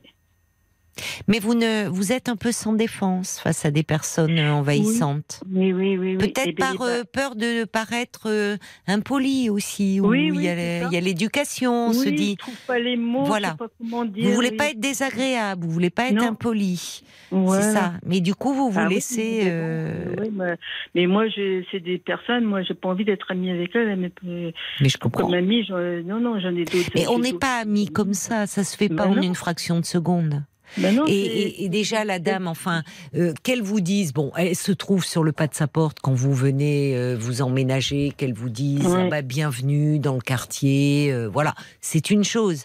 Mais Oui. vous voyez déjà, vous êtes seule et que déjà, alors que vous êtes en train de repérer votre nouveau logement et qu'elle commence à parler, au fond, ce qui- ce qu'il y a, c'est que vous êtes délicate. Vous êtes Mhm. quelqu'un de délicat face à des gens qui, eux, n'ont aucune délicatesse. Parce Ah que oui, la délicatesse et la correction voudraient que, bah, justement, on n'est pas, on, on- on veille à ne pas trop envahir les autres. Mais bon, à leur décharge, c'est des gens qui sont certainement sont très seuls et qui recherchent à tout Mm. prix de la compagnie. Voyez. Voilà. Donc, en fait, il, il faut essayer de mettre de la distance. Vous pouvez le faire en étant euh, sans être impoli. Mais dire non, écoutez, euh, euh, là je suis désolée, mais ce n'est pas possible. Et vous pouvez même en étant chez vous, vous me dites cette voisine qui venait frapper trois fois par jour, bah, Mhm. vous ne lui ouvrez pas au bout d'un moment. Vous n'êtes pas censé être là, Ah, vous ben, pouvez être occupé. Oui, j'avais réussi à faire, mais j'aurais dû faire plus rapidement. Parce Voilà, c'est ça. elle m'a insulté après. Enfin, Oui, ça- mais vous, voyez qu'il y a. qu'elle me regardait, elle m'aurait fusillé. euh, Oui, mais tant pis. Ah oui, non, non, mais c'est ça, quoi. Et là, ben, il y a une autre personne aussi. euh, bon, ben, moi, je suis au quatrième, elle est en plus bas. Hmm. Mais bon, elle m'a donné déjà, déjà, m'a donné sa clé l'été dernier pour aller chez elle quand elle n'était pas là. Mais vous la connaissiez un peu ou? Euh, je la connaissais euh, vaguement, sans plus, je la connaissais vaguement. hein. Mais bon, bah, j'ai dit oui parce que elle allait, elle partait en vacances, c'était pour ouvrir ses volets et les fermer. Enfin, je voulais pas trop. J'ai dit ah, pour oui. faire, euh, enfin, par peur des cambriolages, pour faire croire qu'il y avait quelqu'un dans l'appartement. Oui, voilà. Oui, enfin, c'est c'est lourd hein, d'y aller plusieurs fois par jour. disais- Bah oui, mais je me dis, est-ce que je dois accepter de, maintenant de rendre service? Je me pose des questions là-dessus. Bon, ben ça, j'ai j'ai quand même réussi. euh, j'ai réussi à garder mes distances. Quelquefois, elle me dit, mais je te vois plus, tu m'appelles pas, parce qu'on s'était donné nos numéros de téléphone. Bon, d'accord. Et vous vous tutoyez? Oui, oui. Oui. Oui. Mais, Mais, mais euh, vous vous étiez reçus l'une chez l'autre quand même, parce qu'on ne donne pas Oui, ses clés. euh, euh. Oui, elle est venue oh, bah, très peu chez moi. Elle est venue, je suis venue une fois ou deux, mais elle m'avait invité à manger. Là, quand même, j'ai dit non. Je veux pas commencer comme ça. Parce que je pense que non, c'est pas bon. Mais dans vos relations amicales, comment Oui. Parce que euh, il faudrait, le, il faudrait pas non plus que vous, enfin, que vous vous fermiez à toute Ben non. relation. Ça Eh ben serait non. dommage. Mais oui, mais dans le voisinage, il faut euh, comment dire Le voisinage, euh, comme vous dites, alors finalement vous déménagez, vous les, vous- euh, il faut pas se sentir envahi. Enfin, on, on repère très vite les personnes qui sont toujours derrière leur fenêtre. Bon, souvent ce sont des gens qui s'ennuient. Donc effectivement, il vaut mieux éviter de ces bonjour, bonsoir. euh, C'est des relations cordiales, mais sans plus. Mais là, ici, c'est bien parce que je les vois plus. Enfin, même celle qui me passait sa clé, bon, on se croise de temps en temps, mais elle, elle, elle ne me voit pas. Parce qu'en face de chez moi, c'est des jeunes dans un, dans un bâtiment que je connais pas. Et puis, non, là, je suis mieux en fin de compte. Mais non. Vous vous sentez mieux? Mais- oui, mais bon, euh, mais je dis des, je dis ça des voisines, mais c'est d'autres personnes hein, que avant, avant le Covid, j'allais dans un, dans une association et je vais plus non plus parce que bah, bah, il y a des, il y a des personnes bien et d'autres. Oui, mais euh, comme partout. euh, oui, c'est ça. Eugénie, C'est- c'est- c'est c'est comme si euh, vous étiez sans défense, totalement vulnérable, et ça serait quand même dommage de, de, de, de- si de ne pas aller dans l'association euh, où vous vous sentiez bien. Bah oui, il y a des personnes bien et des personnes euh, moins bien, mais Ah à oui, vous de faire, euh, enfin, de faire un Mhm. peu le tri.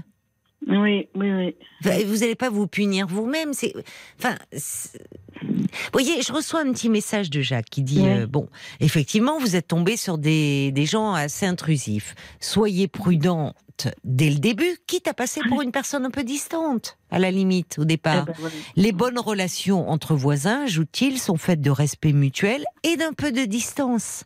Oui, Donc, vous pouvez quand même dire, il faut que vous soyez aussi, euh, c'est vous qui choisissez avec qui euh, vous voulez éventuellement oui. devenir amis. Mais maintenant, vous n'allez pas passer en, en- enfin, prendre le- l'excès inverse et refuser toute relation sociale non, non, plus. non.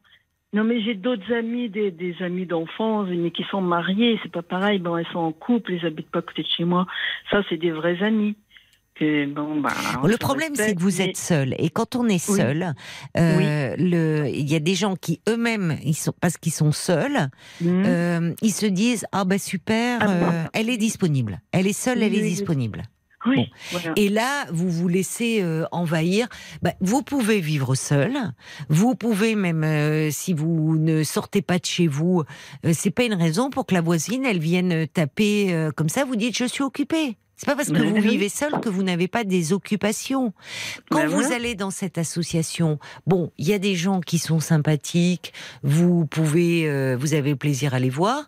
Les gens qui qui vous plaisent moins, ben, vous les laissez. Enfin, vous avez des relations. Bonjour, bonsoir. Mhm, mhm. Mais on voit bien, euh, c'est euh, c'est ce que dit Brigitte. Elle dit euh, comme quoi un bon sens des limites est bien utile dans la vie. Mais elle ajoute, ce n'est pas rien d'apprendre à dire non et à mettre ses limites. C'est une prise de conscience, c'est un travail et c'est progressif. Et c'est vrai que l'éducation ne nous apprend pas cela. Non, non, non, non. Euh, à dire euh, euh, dès l'enfance, c'est pas bien perçu de dire non. Mais dire non à un moment, c'est se protéger de personnes qui Oui. finalement, euh, c'est vous, ça pourrait être quelqu'un d'autre. Mais c'est Oui. aussi parce que c'est vous et que vous dégagez certainement une grande gentillesse, euh, certainement une ouverture, une, euh, une une personne qui donne envie, en qui on a confiance. Vous voyez, c'est pas. Vous êtes la dernière arrivée dans l'immeuble et c'est à vous que cette dame confie ses clés. Vous Oui. inspirez confiance, donc ça c'est une qualité. Voyez, faut Mais pas. par contre, moi, je, je j'ai pas envie de donner la mienne parce que ben, je me, j'essaye de me débrouiller comme je Bah, peux, mais euh, je veux pas, euh, je sais pas, je veux pas rentrer là-dedans. Eh ben, vous dites non alors. Oui, oui, non, non, moi, je, je... Non, non, non, non, non, non, mais c'est pas si simple. Parce que Non. là, vous êtes en train, bon, de rentrer dans le processus inverse. Vous vous êtes senti tellement envahi euh, depuis Oui. quelque temps, Oui, euh, en fait, ou euh, par des gens bah, qui, à un moment, qui, qui tenaient pas compte de vous, de qu'aujourd'hui vous êtes un peu en train de fermer toutes les portes et en disant, ça serait dommage quand même. Oui, quand même. Hein, Bon, alors vous pouvez avoir des relations cordiales avec vos voisins, mais on n'est pas obligé euh, de s'inviter tous les quatre matins. Ah Voyez bah non. Mais euh, ça s'apprend. Ça s'apprend, quel que soit son âge, ça s'apprend. Donc ne vous fermez pas à tout parce que semble-t-il vous vous retrouvez un peu piégé, Eugénie. Donc euh, il faut que vous appreniez à mettre vos limites. Ce que dit Brigitte, il faut vous entraîner à être courtoise et distante, même si c'est difficile pour vous. Montrer, quitte à être un peu distante au départ. Voilà. Quelques réactions, Paul, sur euh, justement la difficulté à dire non, à poser des limites et à tomber sur des gens bah, qui n'en ont pas. Euh, Nathalie qui dit vos maisons sont un bureau des pleurs. Dire non, c'est pas facile, mais vous serez obligé si vous voulez pas changer d'appartement toute votre vie. Euh, Est-ce que au bout d'un moment, le fait de déménager, bah oui, ça peut vous poser problème. Effectivement, il euh, y a la mouette d'Annecy qui dit, mais on peut dire non en se montrant charmant, il n'y a pas de problème. Et puis il y a Maggie euh, pour faire un peu d'humour qui dit la vie est mal faite. Ceux qui veulent rencontrer des gens n'y arrivent pas, et vous, euh, bah, vous en rencontrez alors que vous voulez pas forcément. Oui, Ah oui, c'est vrai. avec les hommes, c'est pareil. hein. Moi, je parle des femmes, mais c'est c'est arrivé avec des hommes. hein. Ah bah oui, mais parce que vous, vous, vous, vous- je vous dis encore une fois, vous avez certainement un abord euh, quelqu'un d'avenant, de gentil, mais qui du coup a du mal à se protéger. Et encore pour conclure, Brigitte dit l'éducation apprend bien souvent l'inverse. On apprend à, à être une oreille soumise, conciliante, une gentille, qui n'a pas le droit de sortir de son rôle. Ben, à certains moments, euh, quand vous dites non, c'est non. Et puis il y a des gens, il faut leur dire un peu fermement pour qu'ils comprennent. Tant pis s'ils sont fâchés, c'est pas grave. c'est pas- D'accord? Voilà. Allez, vous allez y arriver. Ça va faire partie Oui, des oui, bonnes oui. résolutions de l'année à venir, ma chère Eugénie. D'accord. Vous apprenez à dire non. Je vous Allez, embrasse et je vous souhaite de belles fêtes. Et puis, bah, bien sûr, euh, vous allez. euh, Paul va prendre votre adresse pour vous offrir les, Mm. les chocolats chef de Bruges. Voyez Merci beaucoup, Caroline. Au revoir, Eugénie. Parlons-nous, Caroline Dublanche sur RTL. RTL 50 ans de tubes pop, où vous retrouverez près de 100 tubes RTL des années 70 à aujourd'hui, avec tous vos standards pop préférés. RTL. Vivre ensemble. 22h, minuit 30. Parlons-nous. Caroline Dublanche sur RTL. Un petit message à, pro- à propos des, des relations avec le voisinage. Il y a Brigitte qui dit bah moi quand j'ai un nouveau voisin, je dis toujours si vous avez besoin et que je suis disponible, je suis là. Mais comme je suis assez sauvage, ça se passe très bien, dit Brigitte. Est-ce qu'il y a des réactions un peu, Paul? C'est intéressant. Comment ne pas se faire euh, envahir euh, Comment mettre des limites euh, de façon courtoise, mais quand même euh, aussi ferme? Bah, il y a la voisine d'Isabelle qui était une vraie détective, visiblement. Elle me disait avoir vu mon mari à partir à 7 heures du matin. Elle savait toujours à quelle heure on passait devant ses fenêtres. Toujours plein de questions. Elle voulait savoir tout ce qu'on faisait, où on allait, etc. C'était un vrai calvaire. J'ai jamais accepté de donner mon numéro de téléphone. Voilà, je j'ai j'ai jamais Oui. voulu. Oui. Et puis finalement, elle a déménagé récemment et on revit. Ben oui. Mais ça, c'est vrai qu'on a tous, euh, dans tous les quartiers, dans tout, il y a toujours comme ça une personne qui souvent s'ennuie, en fait. Il y a beaucoup d'ennuis derrière tout ça. Et, et euh, bon, mais c'est vrai qu'il faut savoir quand même se, se préserver. Bonsoir, Sana. Bonsoir. Et bienvenue. Merci. Alors, Sana, je vois que vous êtes une jeune femme de 20 ans. Oui, c'est ça. Et euh, vous êtes aide-soignante, c'est ça? C'est ça. En fait, Intérimaire. j'étais étudiante infirmière à la base et du coup, j'ai travaillé en tant qu'aide-soignante. D'accord. Étudiante, d'accord, pour euh, payer vos études? Non, du tout, c'est que j'ai fait une pause dans mes études. D'infirmière, d'accord. Vous Oui, avez arrêté. euh, pourquoi Vous avez fait une pause? Euh, bah, parce que j'étais dans deux villes différentes et que c'était trop compliqué. Ah, vous habitiez dans une ville et vous faisiez vos études dans une autre. Oui, voilà. Bah, il n'y avait pas d'école d'infirmière plus près? Bah, c'est qu'il faut faire une demande de mutation et donc c'est compliqué. Donc, euh, à voir l'année prochaine. D'accord. D'accord. Et alors, ce soir, vous voulez me, me parler de quoi, Sana? Bah, alors, mon problème, c'est que je ne sais pas qui je suis. Ah ben ça, c'est un vaste problème. Hein. C'est oui. Enfin, dit comme ça, euh, qu'est-ce que vous voulez? Il faut m'en dire un petit peu plus, Sana. Ça veut dire Bien. quoi? Je ne sais pas qui je suis. En fait, dans la vie, je ne sais pas si je suis quelqu'un euh, de gentil, de méchant, de caractériel ou non. Euh, je ne sais pas. Je ne sais pas si je suis calme, si je suis agitée. Je ne sais rien de moi.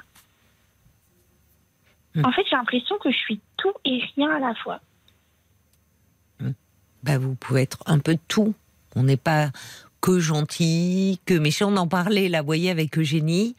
Euh, Il y a des moments, bah, justement, on peut être très gentil, puis il y a des moments quand les gens euh, débordent un peu, euh, on peut leur dire stop. Ça fait pas de nous des gens méchants. Enfin, c'est Qu'est-ce qui vous amène à vous C'est normal en même temps de se poser des questions quand on a 20 ans. Je vois sur votre petite fiche que vous avez 20 ans. Alors vous vous posez des questions sur votre personnalité. Qu'est-ce qui vous amène à vous poser particulièrement ce genre de questions en ce moment? Ben, je, vois bien que je suis différente en fonction des gens avec qui je suis. Euh, quand je me retrouve seule avec moi-même, je suis tout sauf celle avec qui je suis quand je suis entourée. Je sais pas. Alors, quand vous êtes entouré, vous êtes comment Bah, je suis hyper agitée. Quand il y a du monde autour de vous Ouais. Agité, c'est-à-dire que qu'est-ce qui se passe Bah, je suis vachement Dans votre tête, mouvement, vous avez euh. des pensées euh, qui s'agitent ou c'est vous qui Non, ça, non, ça, ça, ça c'est tout le temps, même quand je suis seule. Mais dans mon comportement, quand je suis entourée, je suis euh, hyper expressive, en fait. Vous êtes hyper Expressive. Quand vous êtes seul Non, quand je suis entourée. Bon, mais qu'est-ce que, est-ce que vous vous reconnaissez pas dans, je sais pas, dans des images que les autres vous renvoient de vous? Qu'est-ce qui vous amène à vous poser euh, ce genre de questions? Parce que parfois, les, vos amis ou les personnes que vous rencontrez ou dans le cadre professionnel peuvent euh, euh, renvoyer telle qualité ou tel défaut et on ne se reconnaît pas dans ces images-là. Est-ce que c'est ça qui vous perturbe ou parce que là convenez-en que appeler en disant je ne sais pas qui je suis, c'est un peu vague. Oui. Ah ouais, c'est ça. Je suis. Je sais pas. Je sais pas l'expliquer déjà. Je sais même pas mettre de mots dessus. Mais je, je sais pas. Je, sais pas s'il existe des outils pour se découvrir ou. Au-delà du regard des gens. Bah, des outils. euh, Il y a, enfin. Encore une fois, je vais vous dire, euh, à 20 ans, c'est un peu normal de pas savoir de quoi est faite sa personnalité et qui l'on est. Vous savez, là, c'est c'est presque une question philosophique que vous me posez, plus que psychologique.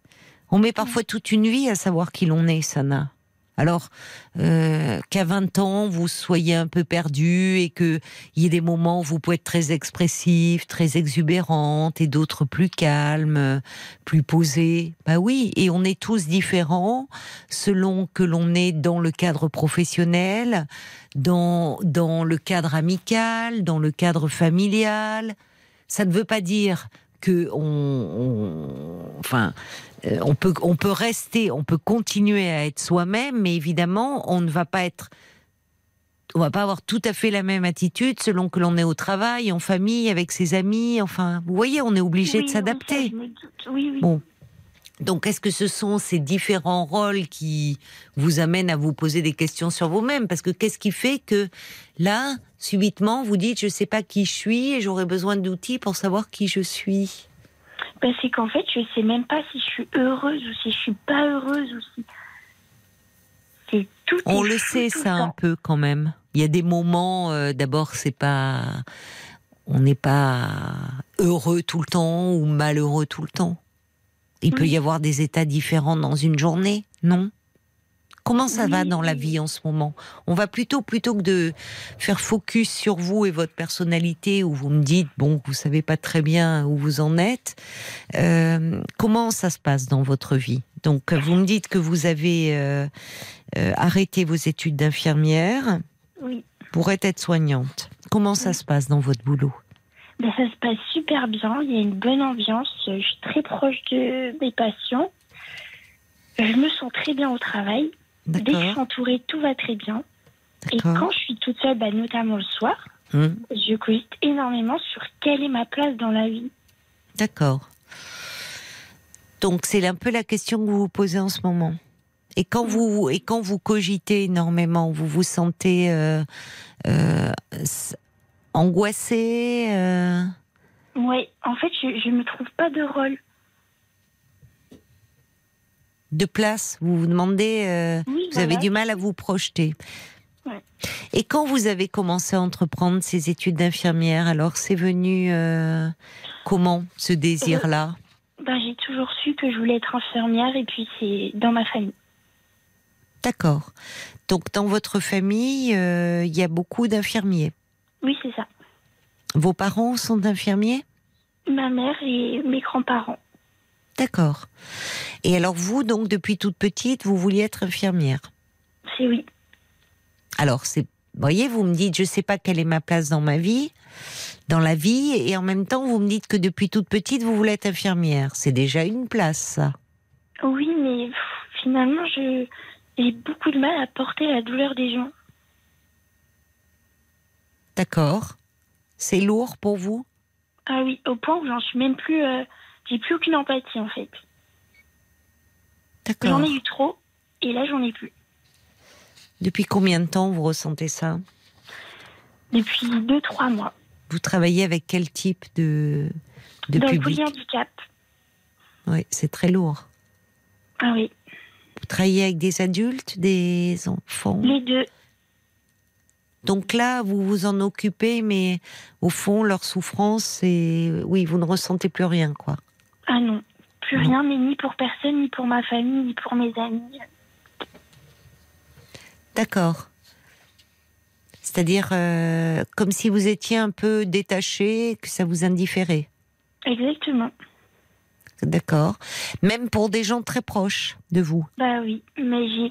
Oui, oui, bah, des- des- une de mes meilleures amies qui est pas bien en ce moment et j'ai plus envie. D'accord. Vous n'avez plus envie de l'écouter. Non, j'arrive pas. Oui. Et jusque-là, vous y arriviez? Eh ben oui, je, je, ah, je veux dire qu'avant, j'aurais fait beaucoup de choses pour elle. Je serais Oui. directement allée la voir. je- Oui. J'aurais essayé de lui changer les idées, mais là, j'ai plus, plus l'énergie pour. Vous n'avez plus l'énergie. Vous vous sentez euh, fatigué particulièrement en ce moment, enfin sans motivation par rapport au Non. boulot? Non, du tout. J'ai l'impression que j'ai plus de place pour les autres. Oui. Bah c'est dit comme ça. Voilà, c'est ça. Bah, D'accord. c'est horrible. Non, c'est une phase. C'est que vous le dites, vous en aviez beaucoup euh, jusqu'à présent, vous preniez beaucoup en compte euh, la souffrance des autres. Euh, et puis là, euh, peut-être qu'il y a quelque chose de trop lourd. C'est bien de savoir le reconnaître. Bah ouais, je me sens trop méchante. Non, ça n'a rien à voir avec la méchanceté. Euh, c'est que vous ne pouvez pas. C'est Bah, que. Oui, mais ça, ça s'explique pas. Qu'est-ce qui ne s'explique pas? Bah, c'est-à-dire que je peux pas dire à quelqu'un, euh, écoute, je suis pas disponible pour toi. C'est, c'est, ça se dit pas. Bah, ça se dit pas. euh, Vous pouvez dire euh, à votre ami euh, que vous vous sentez euh, très très fatigué en ce moment et que malheureusement vous pouvez pas l'aider comme elle le souhaiterait. Est-ce que cette amie, elle est là? Elle a été là pour vous? Est-ce que c'est quelqu'un qui a souvent des soucis? Ah, c'est quelqu'un, oui, qui a souvent des soucis. D'accord. Donc que vous avez beaucoup porté. Oui. Et est-ce que vous, dans votre entourage euh, amical, euh, euh, vous avez des, des amis à qui vous pouvez vous confier quand ça ne va pas? Ah ouais, non, j'ai une fierté pas possible. Mais c'est pas une question de fierté, ça. Bah, je, je pourrais le faire, je, je, je pense qu'elle serait là pour moi, mais je, je- j'en ai pas. Je m'en sens pas capable. Hmm. Parce que j'aurais l'impression d'inverser les rôles. Quel rôle? Bah, le rôle que bah, si quelqu'un me raconte ses problèmes, c'est pas pour que moi je lui raconte les siens. Bah, Enfin oui, mais euh, c'est pas. euh, vous n'êtes pas euh, dans la vie ici. C'est pourtant comme ça que ça se passe. Enfin, notamment dans l'amitié, il y a de la réciprocité. Vous n'êtes pas dans. Vous vous vous n'êtes pas dans le rôle de Sana qui doit écouter les problèmes de la terre entière. D'ailleurs, la preuve, vous n'en pouvez plus. Vous le dites. J'ai plus de place pour les autres. Oui, c'est vrai. J'ai plus de place pour les autres. Bon, dans votre famille, vous me dites, euh, ça interroge aussi, puisqu'au fond, vous me dites depuis toute petite que vous vouliez être infirmière, mais euh, au final, bon, vous arrêtez vos études parce que c'est pas dans la même ville. Vous faites là de soignante et ça vous convient plus. Peut-être que jusque-là, vous vous interrogez aussi sur cette place qui était toute tracée pour vous parce que quand vous étiez enfant, bah, vous vouliez faire comme euh, votre maman. Et puis qu'en grandissant, vous vous rendez compte que la réalité euh, est pas celle que vous pensiez quand vous étiez enfant, ce qui après tout peut arriver. Et que peut-être vous, vous avez, vous, d'autres désirs. On n'est pas obligé de faire comme ses parents. Oui, c'est peut-être ça. Bon, alors qu'est-ce qui vous. Est-ce qu'il y a des domaines qui vous plairaient euh Ben non, mais je comprends pas parce qu'au début, je m'épanouissais vraiment. J'avais vraiment l'impression d'avoir ma place auprès des autres et que je me nourrissais de leur. euh, de leur reconnaissance, quoi. Hmm. Et je comprends pas comme, pour- comment, du jour au lendemain, je. C'est curieux parce que vous parlez par moments avec des termes très choisis, euh, assez psy, euh, se nourrir de la reconnaissance des autres. Puis à l'autre moment, vous parlez comme une enfant, et avec une voix d'enfant d'ailleurs, Ah oui, avec une voix d'enfant qui évolue un peu au fil du temps, quand je vous parle. Mais euh, une voix d'enfant qui dit je suis méchante. C'est curieux. Vous, na- vous naviguez sur deux niveaux, euh, dans deux registres assez différents quand je vous écoute. Ah bon Oui, oui. Bah oui, parce que par moment vous dites au fond euh, ce métier qui permet, qui vous permet de vous attirer la reconnaissance des autres, donc déjà un certain recul, une certaine réflexion. Et puis à d'autres moments, quand vous me dites c'est comme s'il y avait trop de place pour les autres, ce qui peut, enfin il y avait, j'ai plus de place pour les autres, pardon. Et là vous me dites oh je suis méchante avec une voix d'enfant, comme si là Ah vous non, aviez mais plus aucun recul. Ah bah écoutez, je me rends pas compte. Rendez pas compte. Non. D'accord. Peut-être qu'il faudrait en parler de tout ça à quelqu'un, au fond. Oui. Bah oui. Et parce que euh, pour vous, ce n'est pas une bonne chose de continuer, en tout cas, dans, dans cette voie, euh, même peut-être que vous pourrez reprendre plus tard. Mais là, si vous vous occupez de patients euh, qui ont des polyhandicaps, qui sont dans des situations de grande souffrance, voire de détresse pour certains, et que vous n'avez plus aucune empathie, que vous ne ressentez plus aucune empathie pour eux, euh, c'est pas une bonne chose parce que ça veut dire que vous vous en occupez de façon mécanique actuellement et vous vous en rendez compte. Euh, en tout cas, je fais toujours en sorte qu'ils ne le ressentent pas.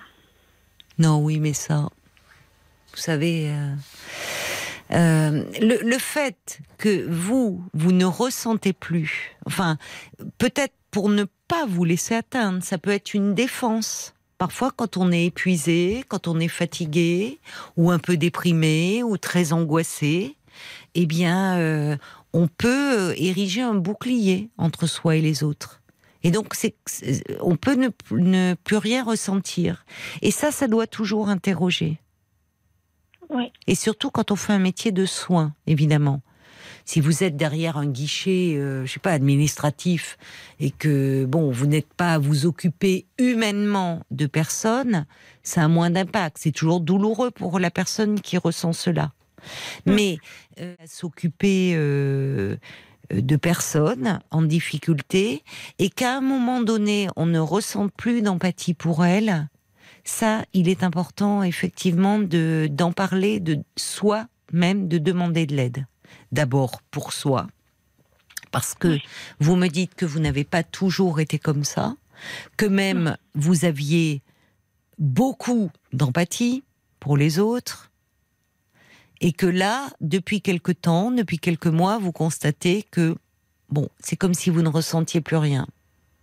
Oui, c'est ça. Bon, alors peut-être parce que vous arrivez dans un état de fatigue, euh, un peu d'épuisement, ou de, vous êtes très angoissé. Vous me dites, je suis agité à certains moments. Ça peut être de l'angoisse.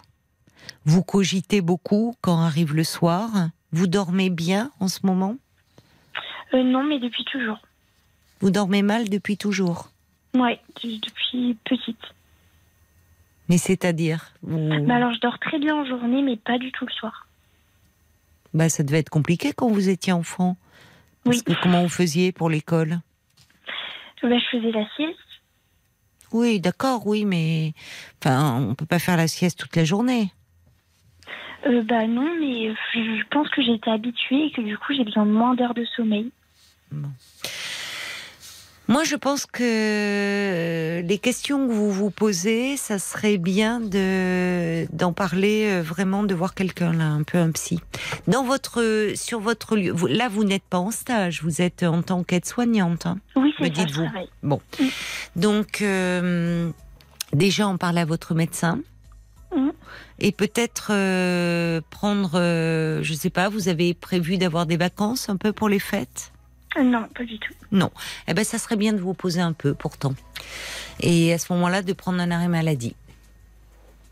Parce que, parce que ça doit, euh, à un moment, on peut plus s'occuper des autres. Si, euh, on peut plus s'occuper des autres si on ne ressent pas, enfin, l'empathie, il en faut quand on est soignant.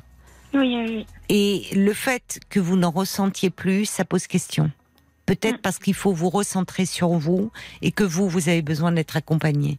Et vous avez commencé par ces mots en disant je sais plus qui je suis. Alors peut-être pour savoir où vous en êtes et ce qui ne va pas en ce moment, parce que ce qui pose problème dans votre vie, dans les faits, puisque vous ne m'avez rien dit de vous, finalement, à part euh, euh, les questions que vous vous posez, mais de votre vie, je sais très peu de choses. Si vous avez, un- si vous avez, si vous, avez un amoureux ou une amoureuse, si comment ça se passe dans votre vie, euh, ben, il faut revenir à vous. Vous dites, vous n'avez plus de place pour les autres, donc il faut vous faire de la place à vous et aller parler de vous. Alors vous pouvez voir avec votre médecin traitant, déjà dans un premier temps, et euh, qu'il vous oriente vers un, vers un psychothérapeute. Et là, vous pourrez euh, prendre le temps euh, de savoir ce qui se passe, qui vous êtes, et au fond, pour quelle voie êtes-vous faite? Parce que peut-être vous vous êtes retrouvé dans cette voie toute tracée pour faire comme euh, vos parents, et vous découvrez que ce métier n'est pas fait pour vous, mais il y a certainement quelque chose d'autre qui vous correspond plus. Vous voyez? C'est peut-être Ouais. ça qui fait que vous avez du mal à trouver votre place en ce moment. Mais à 20 ans, vous avez euh, la vie devant vous et, euh, et il est toujours possible aussi de changer de voie si ça ne vous correspond pas. Et c'est même mieux. Oui, oui, Et oui. de savoir au fond ce que vous aimeriez faire. Voyez? Suis d'accord. donc commencez par vous occuper de vous. C'est ce que dit l'homme au camélia. Charité bien ordonnée commence toujours par soi-même. Euh, se sentir l'indispensable confidente euh, peut aussi euh, renvoyer à quelque chose comme si, quand vous avez dit ah non moi je suis trop fière pour me confier et puis je veux je sors de mon rôle. Bah il n'y a pas de rôle attribué comme ça dans la vie. Dans une amitié. Euh, vous pouvez vous aussi être amené à vous confier. Donc pourquoi vous vous mettez dans toujours ce rôle de être celle qui doit, qui écoute et qui ne se confie jamais? Donc, l'homme au camélia ajoute, vous devez vous autoriser aussi, euh, euh, vous, à parfois savoir demander de l'aide. Donc, allez voir quelqu'un pour en parler, ça en vaut la peine. D'accord, Oui. Sana? Bah oui, je vais faire ça. Voilà. Bah, je vous Bon courage et belle fête à vous. Au revoir. Merci beaucoup à vous aussi. Bonne soirée. Jusqu'à minuit 30, Caroline Dublanche sur RTL. jusqu'à minuit 30, Parlons-nous. Caroline Dublanche sur RTL. Bonsoir, Cathy. Bonsoir Caroline et bonsoir personne qui nous écoute. Alors je voulais euh, témoigner euh, au sujet de, de l'intervention de Eugénie. Eugénie. Oui, Eugénie, avec ses, voilà. avec ses voisines un peu envahissantes, voire beaucoup. oui, parce que je me suis retrouvée. alors, Oui, euh, bien que je suis déjà intervenue pour d'autres sujets sur l'antenne, oui. euh, j'étais une personne euh, qui me faisait, excusez-moi l'expression, bouffer par les gens. Ah oui, mais c'est. Oui. comment vous dire, ils ont une façon, et de tout âge, hein, parce que moi je me suis Oui. fait manger par une personne de 80 ans, Oui, et, et comment vous dire, on culpabilise. oui. Ils ont une façon de euh, très mielleuse, de euh, presque de, de pleurer. Et moi, le problème, c'est que euh, je voyais pas le mal. J'étais au pays des bisounours. Je me suis dit quand même une personne âgée. Et quand j'ai aménagé dans l'appartement, Oui, euh, bon, euh, j'ai pris l'appartement seul. Euh, bon, ayant un handicap, ben, j'étais la proie idéale. La Ah oui. personne, Ouais. la, la dame, elle est venue. Alors, Oui. elle est venue à 14 heures. Hein. D'été, hein, je précise bien. Oui, oui, oui, Donc, elle est venue. D'abord, elle est venue se présenter, très gentille. oui, Je oui, l'ai remerciée. Euh, J'ai eu le malheur de la faire rentrer chez Oui. moi. oui. Alors, au début, bon, Bah, c'était en même temps, c'est bon, c'est c'est aimable de votre part. Si vous dites, vous voyez une personne âgée, vous l'invitez peut-être à s'asseoir. Voilà. Bon, je sais Oui, pas. mais si j'aurais su qu'elle n'avait pas décollé, je n'aurais pas fait rentrer Ah bon, pourquoi que- elle a décollé à quelle heure alors à 20h. C'est À pas 20h. vrai. À 20h. Elle venait se présenter. Oui, elle, à a- au 14 début, c'était. Oui, elle s'est Oh là présentée. là là là. Ensuite, comme je ne connaissais pas le quartier, ben, tout Oui. s'est passé. Oui. Et ensuite, on a fini euh, par. euh, euh, bon, moi, c'est une résidence. Oui. Par, tout, euh, par tous les résidents, euh, ce qui se faisait tout ça. Ah, Donc- vous aviez tout. voilà, vous aviez des fiches sur chacun des, Tout à fait. des locataires ou propriétaires de la résidence. Voilà. Et donc, et à ouais. l'époque, donc, j'étais pas encore en fauteuil, donc pourtant Oui. je me levais. Oui. Et c'est pas pour autant qu'elle se levait non plus, hein. Donc, euh, alors là je lui ai là. expliqué que c'était un T2 et que c'était pas les parties communes chez moi. Et elle n'a pas compris. Et à un moment donné, je lui ai fait écouter un temps, il faut que vous partiez. Et Ben oui. bon, elle n'a pas apprécié. Le lendemain, et pourtant ça m'a, ça m'a coûté, hein, Caroline. Oui. Le lendemain, je l'ai appelée, cette dame, et je lui ai dit euh, que j'étais euh, surprise par son Oui. comportement. Oui. Euh, je, je lui avais donné mes coordonnées pour si jamais elle avait besoin, mais après, les potins, ça ne m'intéresse pas. Et euh, ça fait 11 ans que je suis là. Mhm. Euh, je croise les gens, euh, je dis bonjour, euh, Oui. je dis un petit mot, mais euh, je reste sauvage. Presque comme on en serait des cacahuètes, vous savez, je ne fais pas rentrer. Le terme m'amuse toujours, sauvage, mais je comprends très bien ce que vous voulez dire.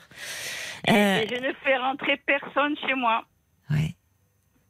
Et cette dame-là, elle a compris, elle n'est pas revenue après, cette Ah ben, voisine. elle ne saurait même pas dire que moi. Oui, oh là, vous avez bien euh, fait de mettre des limites parce que là, Ah là, oui, vous l'auriez eu. Oui.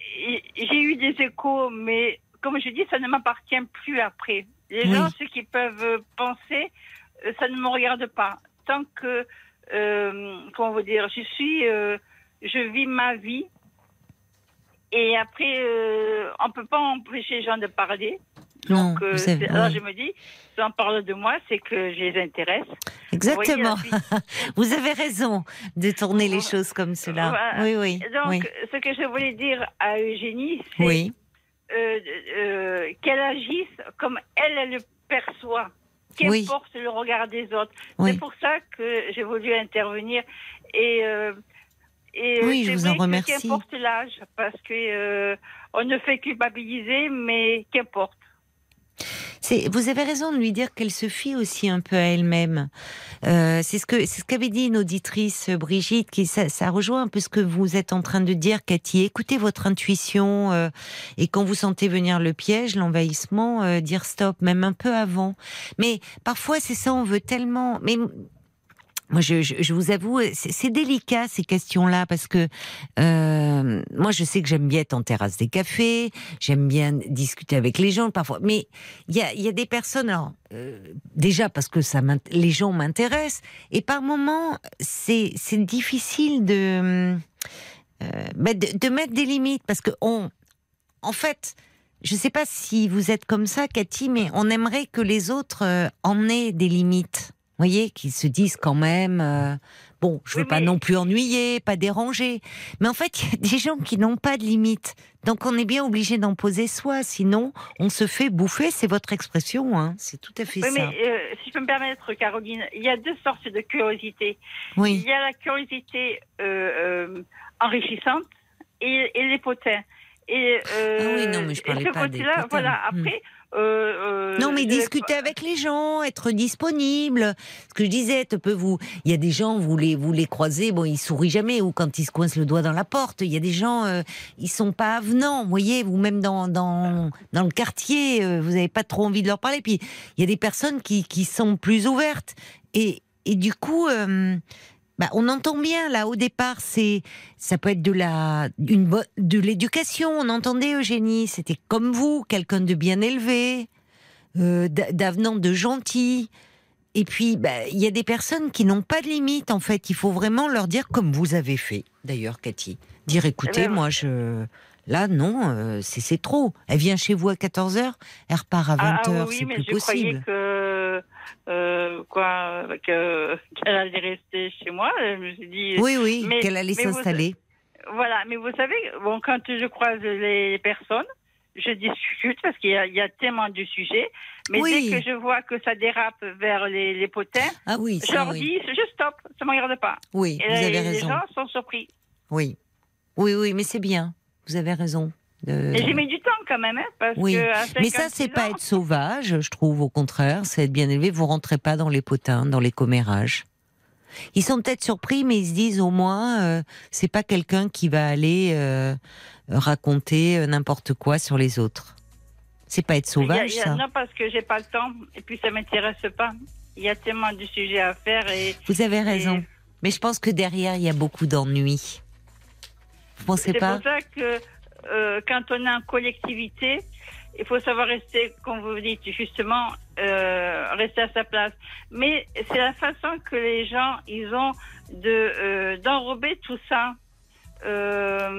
Ils sont mielleux, ils, ils sont. Non, bah, ils essayent de. Oui, mais parce que derrière, bah, il y a beaucoup de solitude. J'en ai un. C'est dommage qu'il n'y ait pas de caméra parce que je peux vous dire, j'en ai un sauvage moi dans le studio. J'ai Paul parfois qui réagit. Là, il prend des fiches. On dirait Quasimodo. Il va. il fait parce qu'il fait. Il réagit aussi le côté sauvage. C'est vrai de dire. euh, J'entends.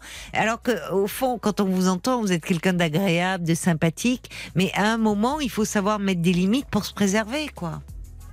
Oui, Il y a oui, beaucoup oui, oui. d'ennuis. Cette dame, bon, elle se sent seule. Alors, il y a un moment, il faut dire stop. Mais ce qui montre que, au fond, dans chaque résidence, dans chaque euh, euh, coin, zone pavillonnaire, euh, on a tous au moins quelqu'un qui, bon, voilà, connaît tout de la vie du quartier. hein. C'est des, il y a des voisins vigie. C'est pas vigie pirate, c'est voisins vigie. La vigie. Il y a des voisins qui font euh, la vigie, c'est vrai. Ben ils seraient, ils sont bien placés. Eux, ils savent tout ce qui se passe. D'ailleurs, quand il y a un problème dans le quartier, c'est eux qu'on peut venir interroger en premier. Ben oui, mais moi, le côté positif, c'est que Oui. quand euh, euh, le facteur passe, Oui. parce que vous savez, dans les résidences, on entend les bruits des portes Bah oui, qui s'ouvrent. oui, bien Eh sûr. ben, je sais à quelle heure il passe le facteur, alors que je suis pas derrière la fenêtre. Vous voyez, parce que Oui. Eh oui. Bon, bah écoutez, ma chère Cathy, en tout cas, vous avez bien fait d'appeler pour euh, réagir, donner des conseils à Eugénie, et puis comme ça, bah, vous allez euh, repartir avec un kilo et demi de chocolat chef de Bruges. Vous voyez? Moi qui, moi qui a commencé le, le régime Eh ben, allez, allez, vous le ferez après les fêtes. Allez. C'est pas, pas la, bonne période. Je vous embrasse, ma chère Cathy, et je vous souhaite de, très belles fêtes. Merci pareillement et à toute l'équipe et aux personnes qui les écoutent. Merci. Au revoir. Jusqu'à minuit 30, Parlons-nous. Caroline Dublanche sur RTL. C'est la suite euh, de Parlons-nous. Pendant euh, une demi-heure euh, encore, je vous invite à appeler le standard au 09 69 39 euh, 10 11 pour me parler de vous. Alors ce soir, on est beaucoup dans les problèmes de voisinage, mais pas ceux rencontrés par Julien Courbet, enfin ceux que vous lui soumettez. Parce que Julien ne doit pas avoir de problème de avec ses voisins, et quand même, il a, tous les outils pour y faire face. Mais bah, c'est avec Julien Courbet, c'est plutôt des mauvais coucheurs ou des problèmes de haies qui dépassent, d'arbres qui dépassent, des choses comme ça. Bon, là non, c'est plutôt des voisins euh, qui euh, se prennent un peu euh, pour des détectives, qui surveillent tout dans le quartier et puis qui rentrent chez vous et puis vous arrivez plus à les en faire sortir. Alors peut-être dites-nous comment, au fond, derrière tout cela, il y a une difficulté à. Faut sa- savoir dire non, quoi, savoir poser des limites. Et euh, c'est vrai, il y avait une auditrice qui est Brigitte qui le relevait, qui dit bah oui, c'est pas si simple que ça, et d'autant plus qu'on ne, on ne l'apprend pas dans l'enfance. On nous conseille plutôt d'être gentil, bien élevé, poli, serviable. Et par moments, ben, on est trop gentil, trop bien élevé, et avec en face des gens qui ne le sont pas, ou qui, au-delà de ça, se sentent très seuls, se sentent très seuls et ont grand, ont besoin de, de parler, parce que il y a aussi, il faut le dire, des, beaucoup de personnes qui sont dans une immense solitude. Voilà. Paul, tu avais des réactions à ce sujet? Oui, il y a Nathalie Oui. qui résume très bien la chose. Elle dit bah voilà, les voisins, c'est des cadeaux surprises. C'est comme des pochettes surprises finalement. C'est vrai, on ne sait pas C'est sur quoi on va vrai. tomber. Oui, c'est vrai, c'est vrai. Mais bon, euh, il y a des. Bah d'ailleurs, oui, parfois il y a des tels problèmes euh, de, de voisinage que ça peut, on peut être amené à, à déménager. hein, c'est vrai.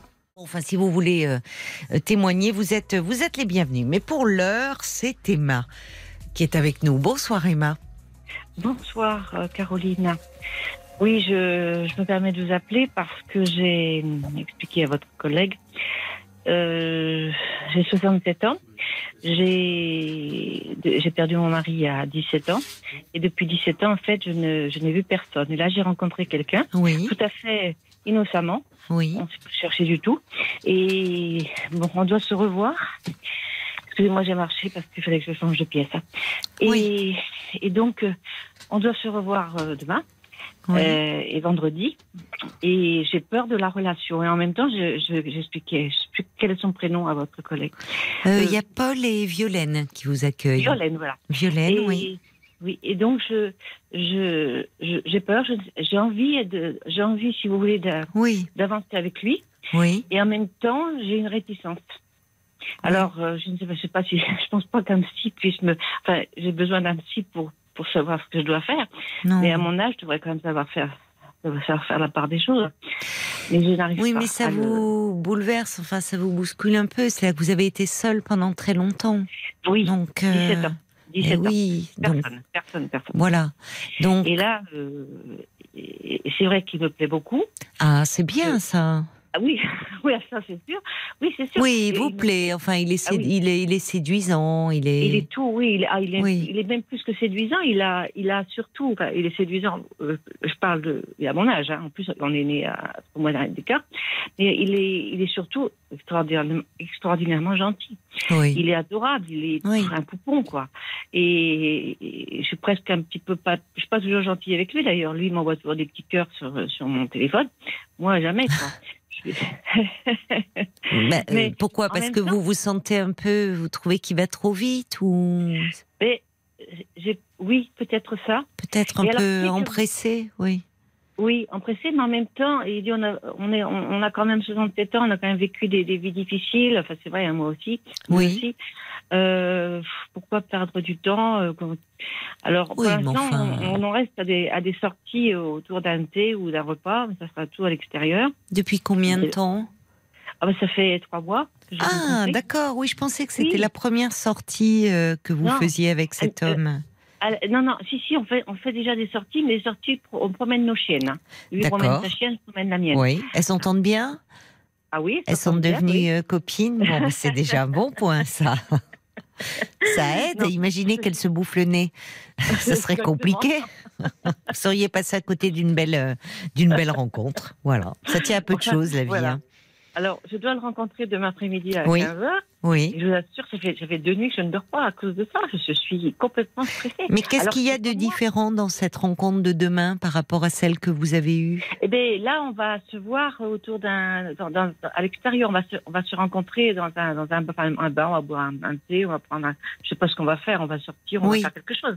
Ah oui, c'est à l'extérieur, c'est pas chez l'un ou chez l'autre. Ah non, non, non, pas encore. non, Et non, pourquoi euh, vous me dites que vous, vous l'avez déjà fait ça, prendre un thé Enfin, pourquoi ça vous angoisse plus particulièrement? Prendre, ah, non, j'ai pas encore pris un thé avec lui. Ça sera la première fois demain. Pour l'instant, on a fait que les balades. Que les balades. On se retrouvait toujours à peu près au même endroit parce que c'est pas bien grand où nous habitons. Donc, on- les, les chemins de balade sont pas très, très nombreux. Donc, ce sont toujours les mêmes. Mhm. Alors, donc, il arrivait toujours à la même heure. Enfin, bon, c'était, oui, on se rencontrait comme ça. Et là, là, euh, il m'a demandé, donc, demain. Bon, ça fait déjà plusieurs jours qu'il m'a demandé. Alors, j'hésitais, j'hésitais, j'hésitais. Sans vos chiens alors, sans vos chiennes. Vous voyez Pardon demain. Vous voyez sans les chiens demain. Ah, sans les chiens, voilà. Voilà. En Dans- un peu. D'accord. Alors ça reste quand même dans un euh, donc dans une brasserie, enfin dans un Oui, café. voilà, vous ça. allez prendre un petit thé ensemble. ouais, oui, ouais, D'accord. Voilà, c'est ça. C'est ça. Je- Mais c'est, disons, pour moi, et c'est une décision. Enfin, si vous voulez, je, je ne veux, je ne veux pas lui faire de peine.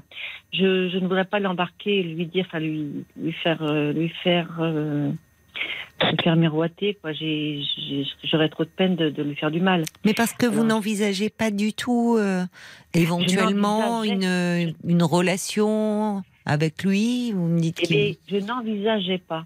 Et maintenant, eh Oui. bien, j'ai, le doute. Alors, c'est peut-être pour ça que vous êtes dans cet état, que vous ne dormez plus depuis deux jours. Vous êtes comme avant un premier rendez-vous, un peu.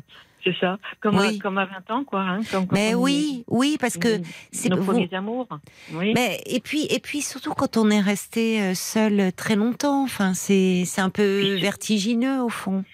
Ah, c'est carrément, carrément. Voilà. C'est un tsunami. Hein. D'ailleurs, Voilà. c'est un tsunami qui m'arrive là. hein. Ah oui, oui, pour moi, c'est.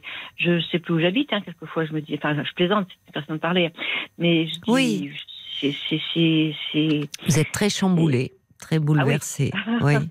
Je, je mange à peine, je mange à peine, je, j'ai des nausées, euh, je Ben ne dors oui. plus, je, je lis, enfin, je, je fais beaucoup de choses, mais je ne suis plus à moi, quoi. Et je suis allée travailler ce matin parce que je travaillais un petit peu, mais j'avais, j'avais qu'une envie, de rentrer chez moi pour me mettre dans mon de mon lit pour euh, ne pas. Enfin, vous voyez, j'étais. Vous êtes pas- je sais pas bien- angoissé un peu. Voilà, c'est ça, angoissée. C'est ça, le mot est exact. Vous êtes angoissé là. Hmm. Ouais.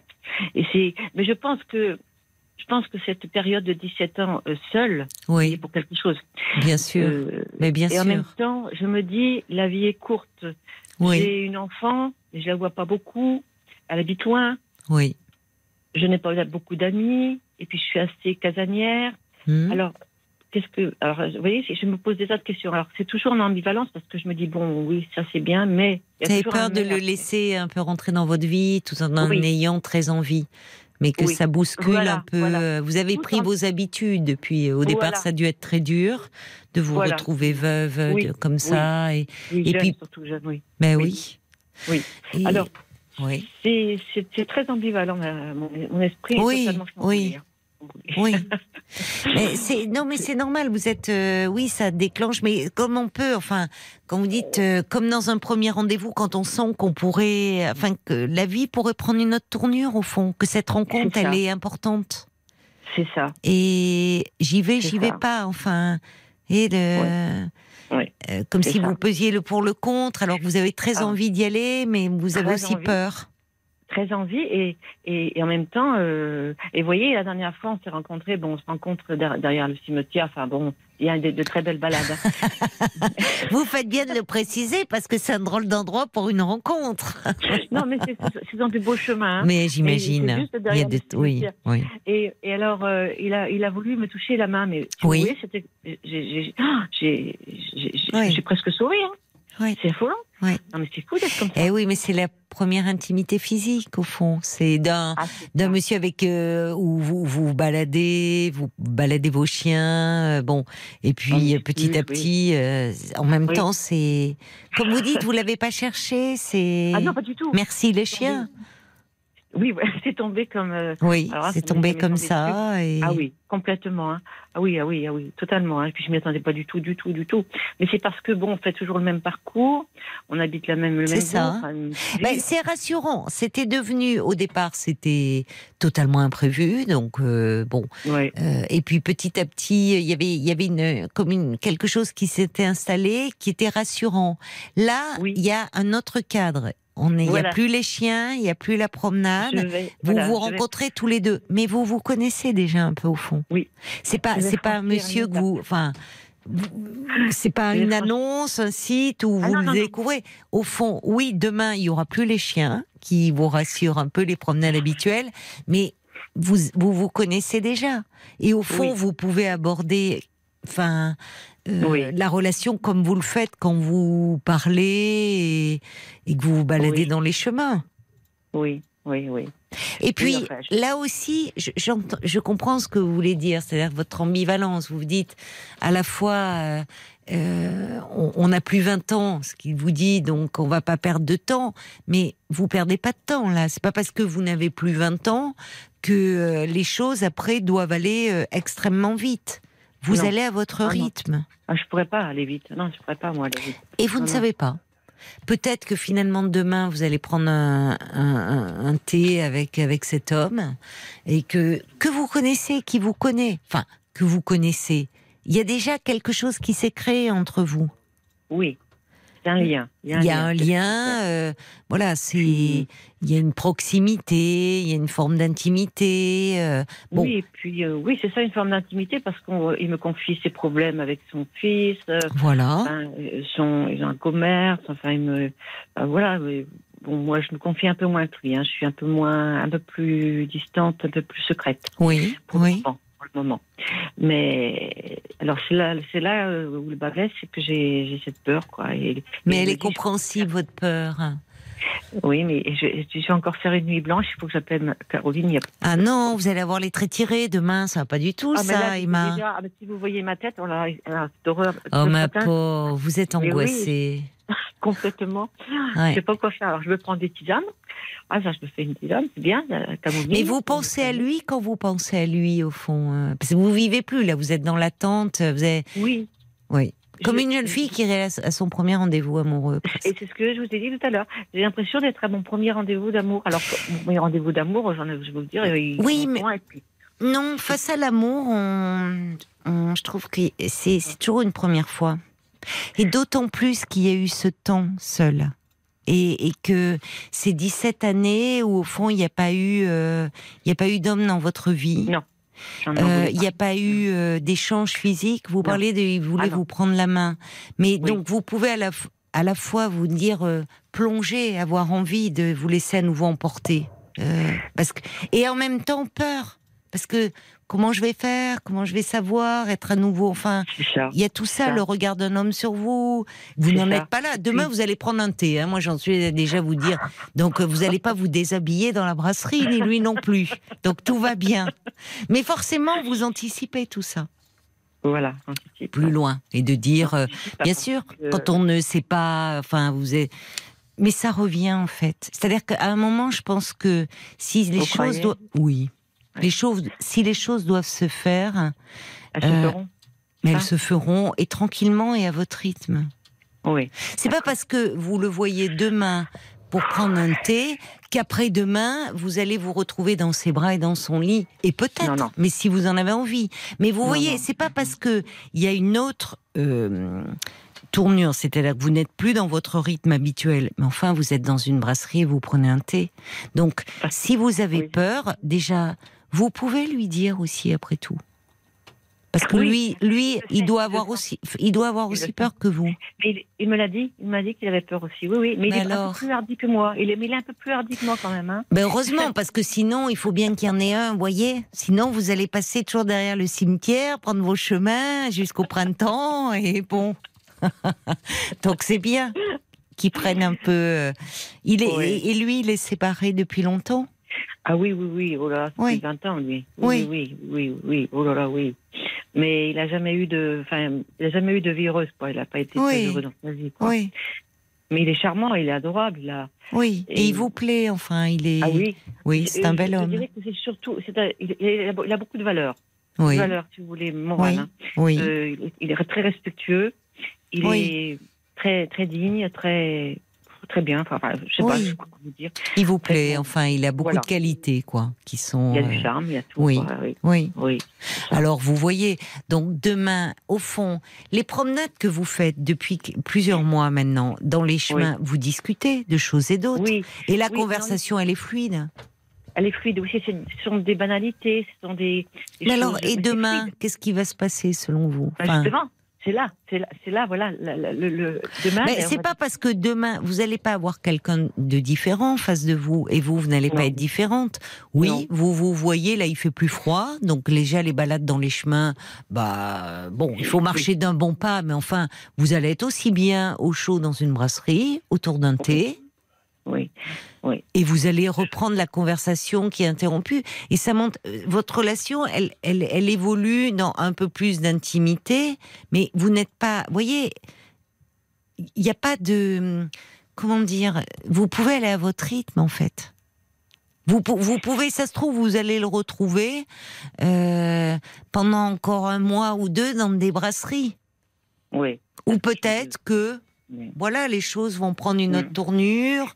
Mais, mais, mais après tout, c'est vous qui décidez. Oui, C'est vous qui décidez. Oui. Vous me dites que c'est quelqu'un justement vous appréciez qui euh, Ah oui, il, a- il a- est prévenant, il est donc fait. il va suivre votre rythme. Et si vous lui dites j'ai peur, puis vous allez vous surprendre vous-même parce qu'à un moment euh, peut-être que votre désir il va être plus fort que votre peur. Je- aussi.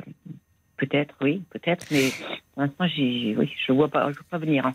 Ce, qui, ce qui est sûr, c'est que il, il est attirant. Enfin, il m'attire de par sa Oui, c'est bien de ça. par son, de par son, son état, enfin, mental, par- de parce qu'il est. Oui, de parce qu'il de, de par euh, euh, sa personnalité. enfin. Il a, il a une instruction, il est, on a de beaux, enfin, on a beaucoup de points communs. Euh, oui, voilà, c'est tout ça qui m'attire en fait. Hein. C'est ça. Bon, voilà. Mais c'est bien parce que alors les mais les auditeurs alors c'est ils, ils vous comprennent très bien aussi bien des hommes que des femmes d'ailleurs oui oui Cathy Oh. elle dit hé allez vous vous connaissez déjà hein alors pensez à ne pas laisser refroidir le thé de demain plein de bonnes choses bonne chance à vous dit Cathy Oh, c'est gentil. Euh, il y a il y a quelqu'un qui vous dit allez-y avec vos émotions bien compréhensibles et dites-vous que ça ne vous engage pas trop hein pas plus que finalement une promenade dans un chemin vous vous mettez une pression de fou là Oui, ah, ben, oui, oui, Habituellement, c'est comme si, oh là là, demain on se voit dans un café, dans un, dans une brasserie, donc euh, ça se trouve deux jours après, comment je vais faire? Je vais me retrouver dans une intimité avec lui. Vous savez pas, c'est vous Non. qui décidez. Oui, oui, je vais faire. Je vais faire comme vous Et dites. dites-vous, je pense le pauvre, il a, il a certainement aussi peur que vous. Enfin, pas peur. Il doit être aussi lui ému et il doit y penser et, et être un peu arrivé un peu fébrile aussi. Et il m'a dit, il m'a écrit ce soir qu'il était intimidé. Vous voyez, c'est Voilà. mignon, c'est délicieux Ah en oui, même temps. Oui, pour ça. Ah, mais c'est absolument adorable. Mais c'est pour ça, moi, qui ne voulais plus vraiment plus voir un homme. Mais vraiment Oui. plus. Hein. Mais vous Tout pourrez lui paf, dire. Vous pouvez Oui. lui dire. Je pensais que vraiment c'était terminé. Je me retrouve. euh, je sais pas. Vous vous vous voyez. Vous vous tutoyez? Oui, on se tutoie maintenant. Oui. Bah, vous pouvez lui dire.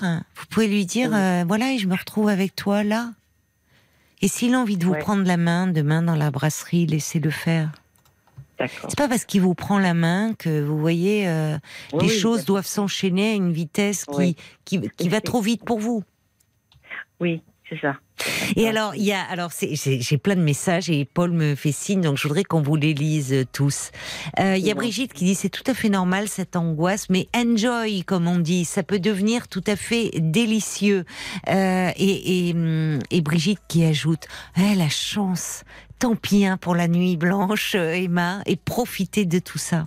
C'est vrai que c'est c'est une Ouais. jolie rencontre. Il y, a, il y a une autre Brigitte qui dit bon plutôt qu'un thé, prenez un vin, un vin chaud.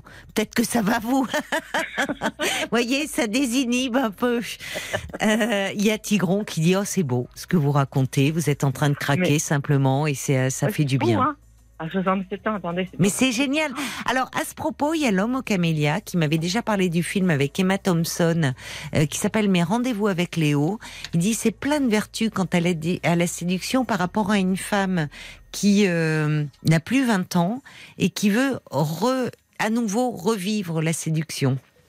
Donc, c'est Mes rendez-vous avec Léo d'Emma Thompson. Je vais le, oui, je vais le trouver, oui. Voilà, Oui, je vous vais pourrez regarder. Oui. Alors, je crois que le jeune homme, c'est un escorte, euh, ça n'a rien à voir, mais c'est justement Non, parce qu'elle ne entendu. veut Je pas. entendu, je l'ai entendu sur RTL il y a quelques jours. Ben Oui. voilà, et c'est justement ce rapport à la séduction, ce rapport, Oui, euh, voyez. Elle avait besoin de, de plaire et Voilà. en fait, un Oui. escorte. Oui, c'est ça. Le mot escorte m'est revenu. Tout à fait. Déjà, vous lui plaît, cet homme vous plaît, vous lui plaisez. Il y a, il y a quelque chose de très beau qui s'est noué. Vos chiennes s'entendent. Ça, c'est un atout. voyez, ça a été bon. On va se tourner vers Paul parce qu'il y a plein de messages qui arrivent pour vous aussi. Nathalie, vous angoissez, mais qu'avez-vous à prouver? C'est ce qu'elle vous demande. Euh, vous ne pouvez pas vivre pire que ce que vous avez vécu, alors soyez curieuse et prenez-le comme un jeu de découverte humaine. Parce que finalement, lui aussi doit le, vous prouver sa bonne foi. Et finalement, c'est vous qui décidez. Euh, Il y a Béatrice qui vous euh, conseille de vous faire confiance. N'hésitez pas à lui parler de vos peurs si vous sentez qu'une intimité s'approche. Nos corps de femmes accusent les années, certes, mais il faut savoir faire confiance aux hommes. Ils sont capables de comprendre cela. Et eux aussi peuvent avoir peur. Il y a Mais Brigitte oui. qui vous conseille de toujours écouter la petite voix intérieure. Moi, j'en ai fait l'expérience plusieurs fois. pour différentes choses. Maggie aussi, qui vous euh, conseille d'en profiter, c'est merveilleux. Moi, je comprends que depuis 18 ans, vous êtes seul et que cette rencontre vous perturbe un peu. Mais oui. Mais foncez, moi je vous souhaite que du bonheur. Et en plus, vos chiens s'entendent très bien. mais elle a raison. c'est- Euh, Moi, c'est la première chose à laquelle j'ai pensé. Il y a Maëlys qui dit vous avez peut-être aussi peur que cette histoire ne tienne pas ses promesses. Alors Ah. un seul conseil. Vivez l'instant présent Oui. sans projection. Ne vous posez pas Non, de questions. Il n'y a pas de projection pour Il y a euh, Bob White. Ouais, qui vous conseille et- aussi de ne pas stresser, de profiter de ces bons moments que le destin a provoqués. Et comme disait Jeune, vous allez kiffer. Euh, et puis alors, alors, on parlait pas de projection, pas de pression. Impression, il y en a un peu parce qu'il y a, il y a, il y a Katou qui dit bah moi je serais quand même bien curieuse de savoir la suite de cette rencontre. Anne- justement, je vous assure que je vous promets que je vous appelle le mois prochain. Oh, Emma, ouais, Ah oui, franchement, ne- on, on serait ravis d'avoir de vos nouvelles, mais justement, Ah oui, je vous pas, de pas de pression, Emma, en fait. Je vous promets de vous rappeler parce que là, vous me remontez le moral. Oh, j'ai- mais vous savez que j'en tremble, hein tremble. Oui, mais je comprends, mais parce que vous êtes angoissée. Mais je- angoissée, mais comment on peut l'être? Euh, je, je comprends ce moment de bascule. C'est-à-dire Ah, que une là, oui, Euh, sûr, oui, oui. vous, vous, vous étiez, il y avait une certaine familiarité qui s'était mise en place, mais au fond, ça aurait pu continuer un moment. Et là, le simple fait qu'il vous propose de, de prendre un verre dans une brasserie, ça, ça change vos habitudes et c'est comme si vous franchissiez un palier. C'est ça. Je Mais une étape. Vous Une franchissez étape, une étape, mais quand je vous disais volontairement, dans un mois, vous pouvez toujours vous voir ou vous faire, ou aller déjeuner un jour dans une brasserie ou dîner un soir, quand bien même il peut vous proposer d'aller dîner un soir, et si ce soir-là, vous dînez avec lui et que vous avez peur et que vous ne vous sentez pas prête, ben, vous, vous, vous referez une promenade dans les chemins, vous irez reprendre un thé, vous redînerez ensemble. Vous voyez, non, mais ce que je veux dire par là, il n'y a pas de, il a pas de pression. Vous c'est donnez le tempo, en fait. Il y a pas, Oui. vous n'êtes pas en train de dire, Oh, je franchis un palier, alors le surlendemain, il va falloir que ça aille plus loin. Et à un moment, je pense que de vous-même, vous, vous en aurez envie, Mm. ou pas d'ailleurs, si jamais il y avait ça, ça- mais vous en aurez envie et les choses Je se feront.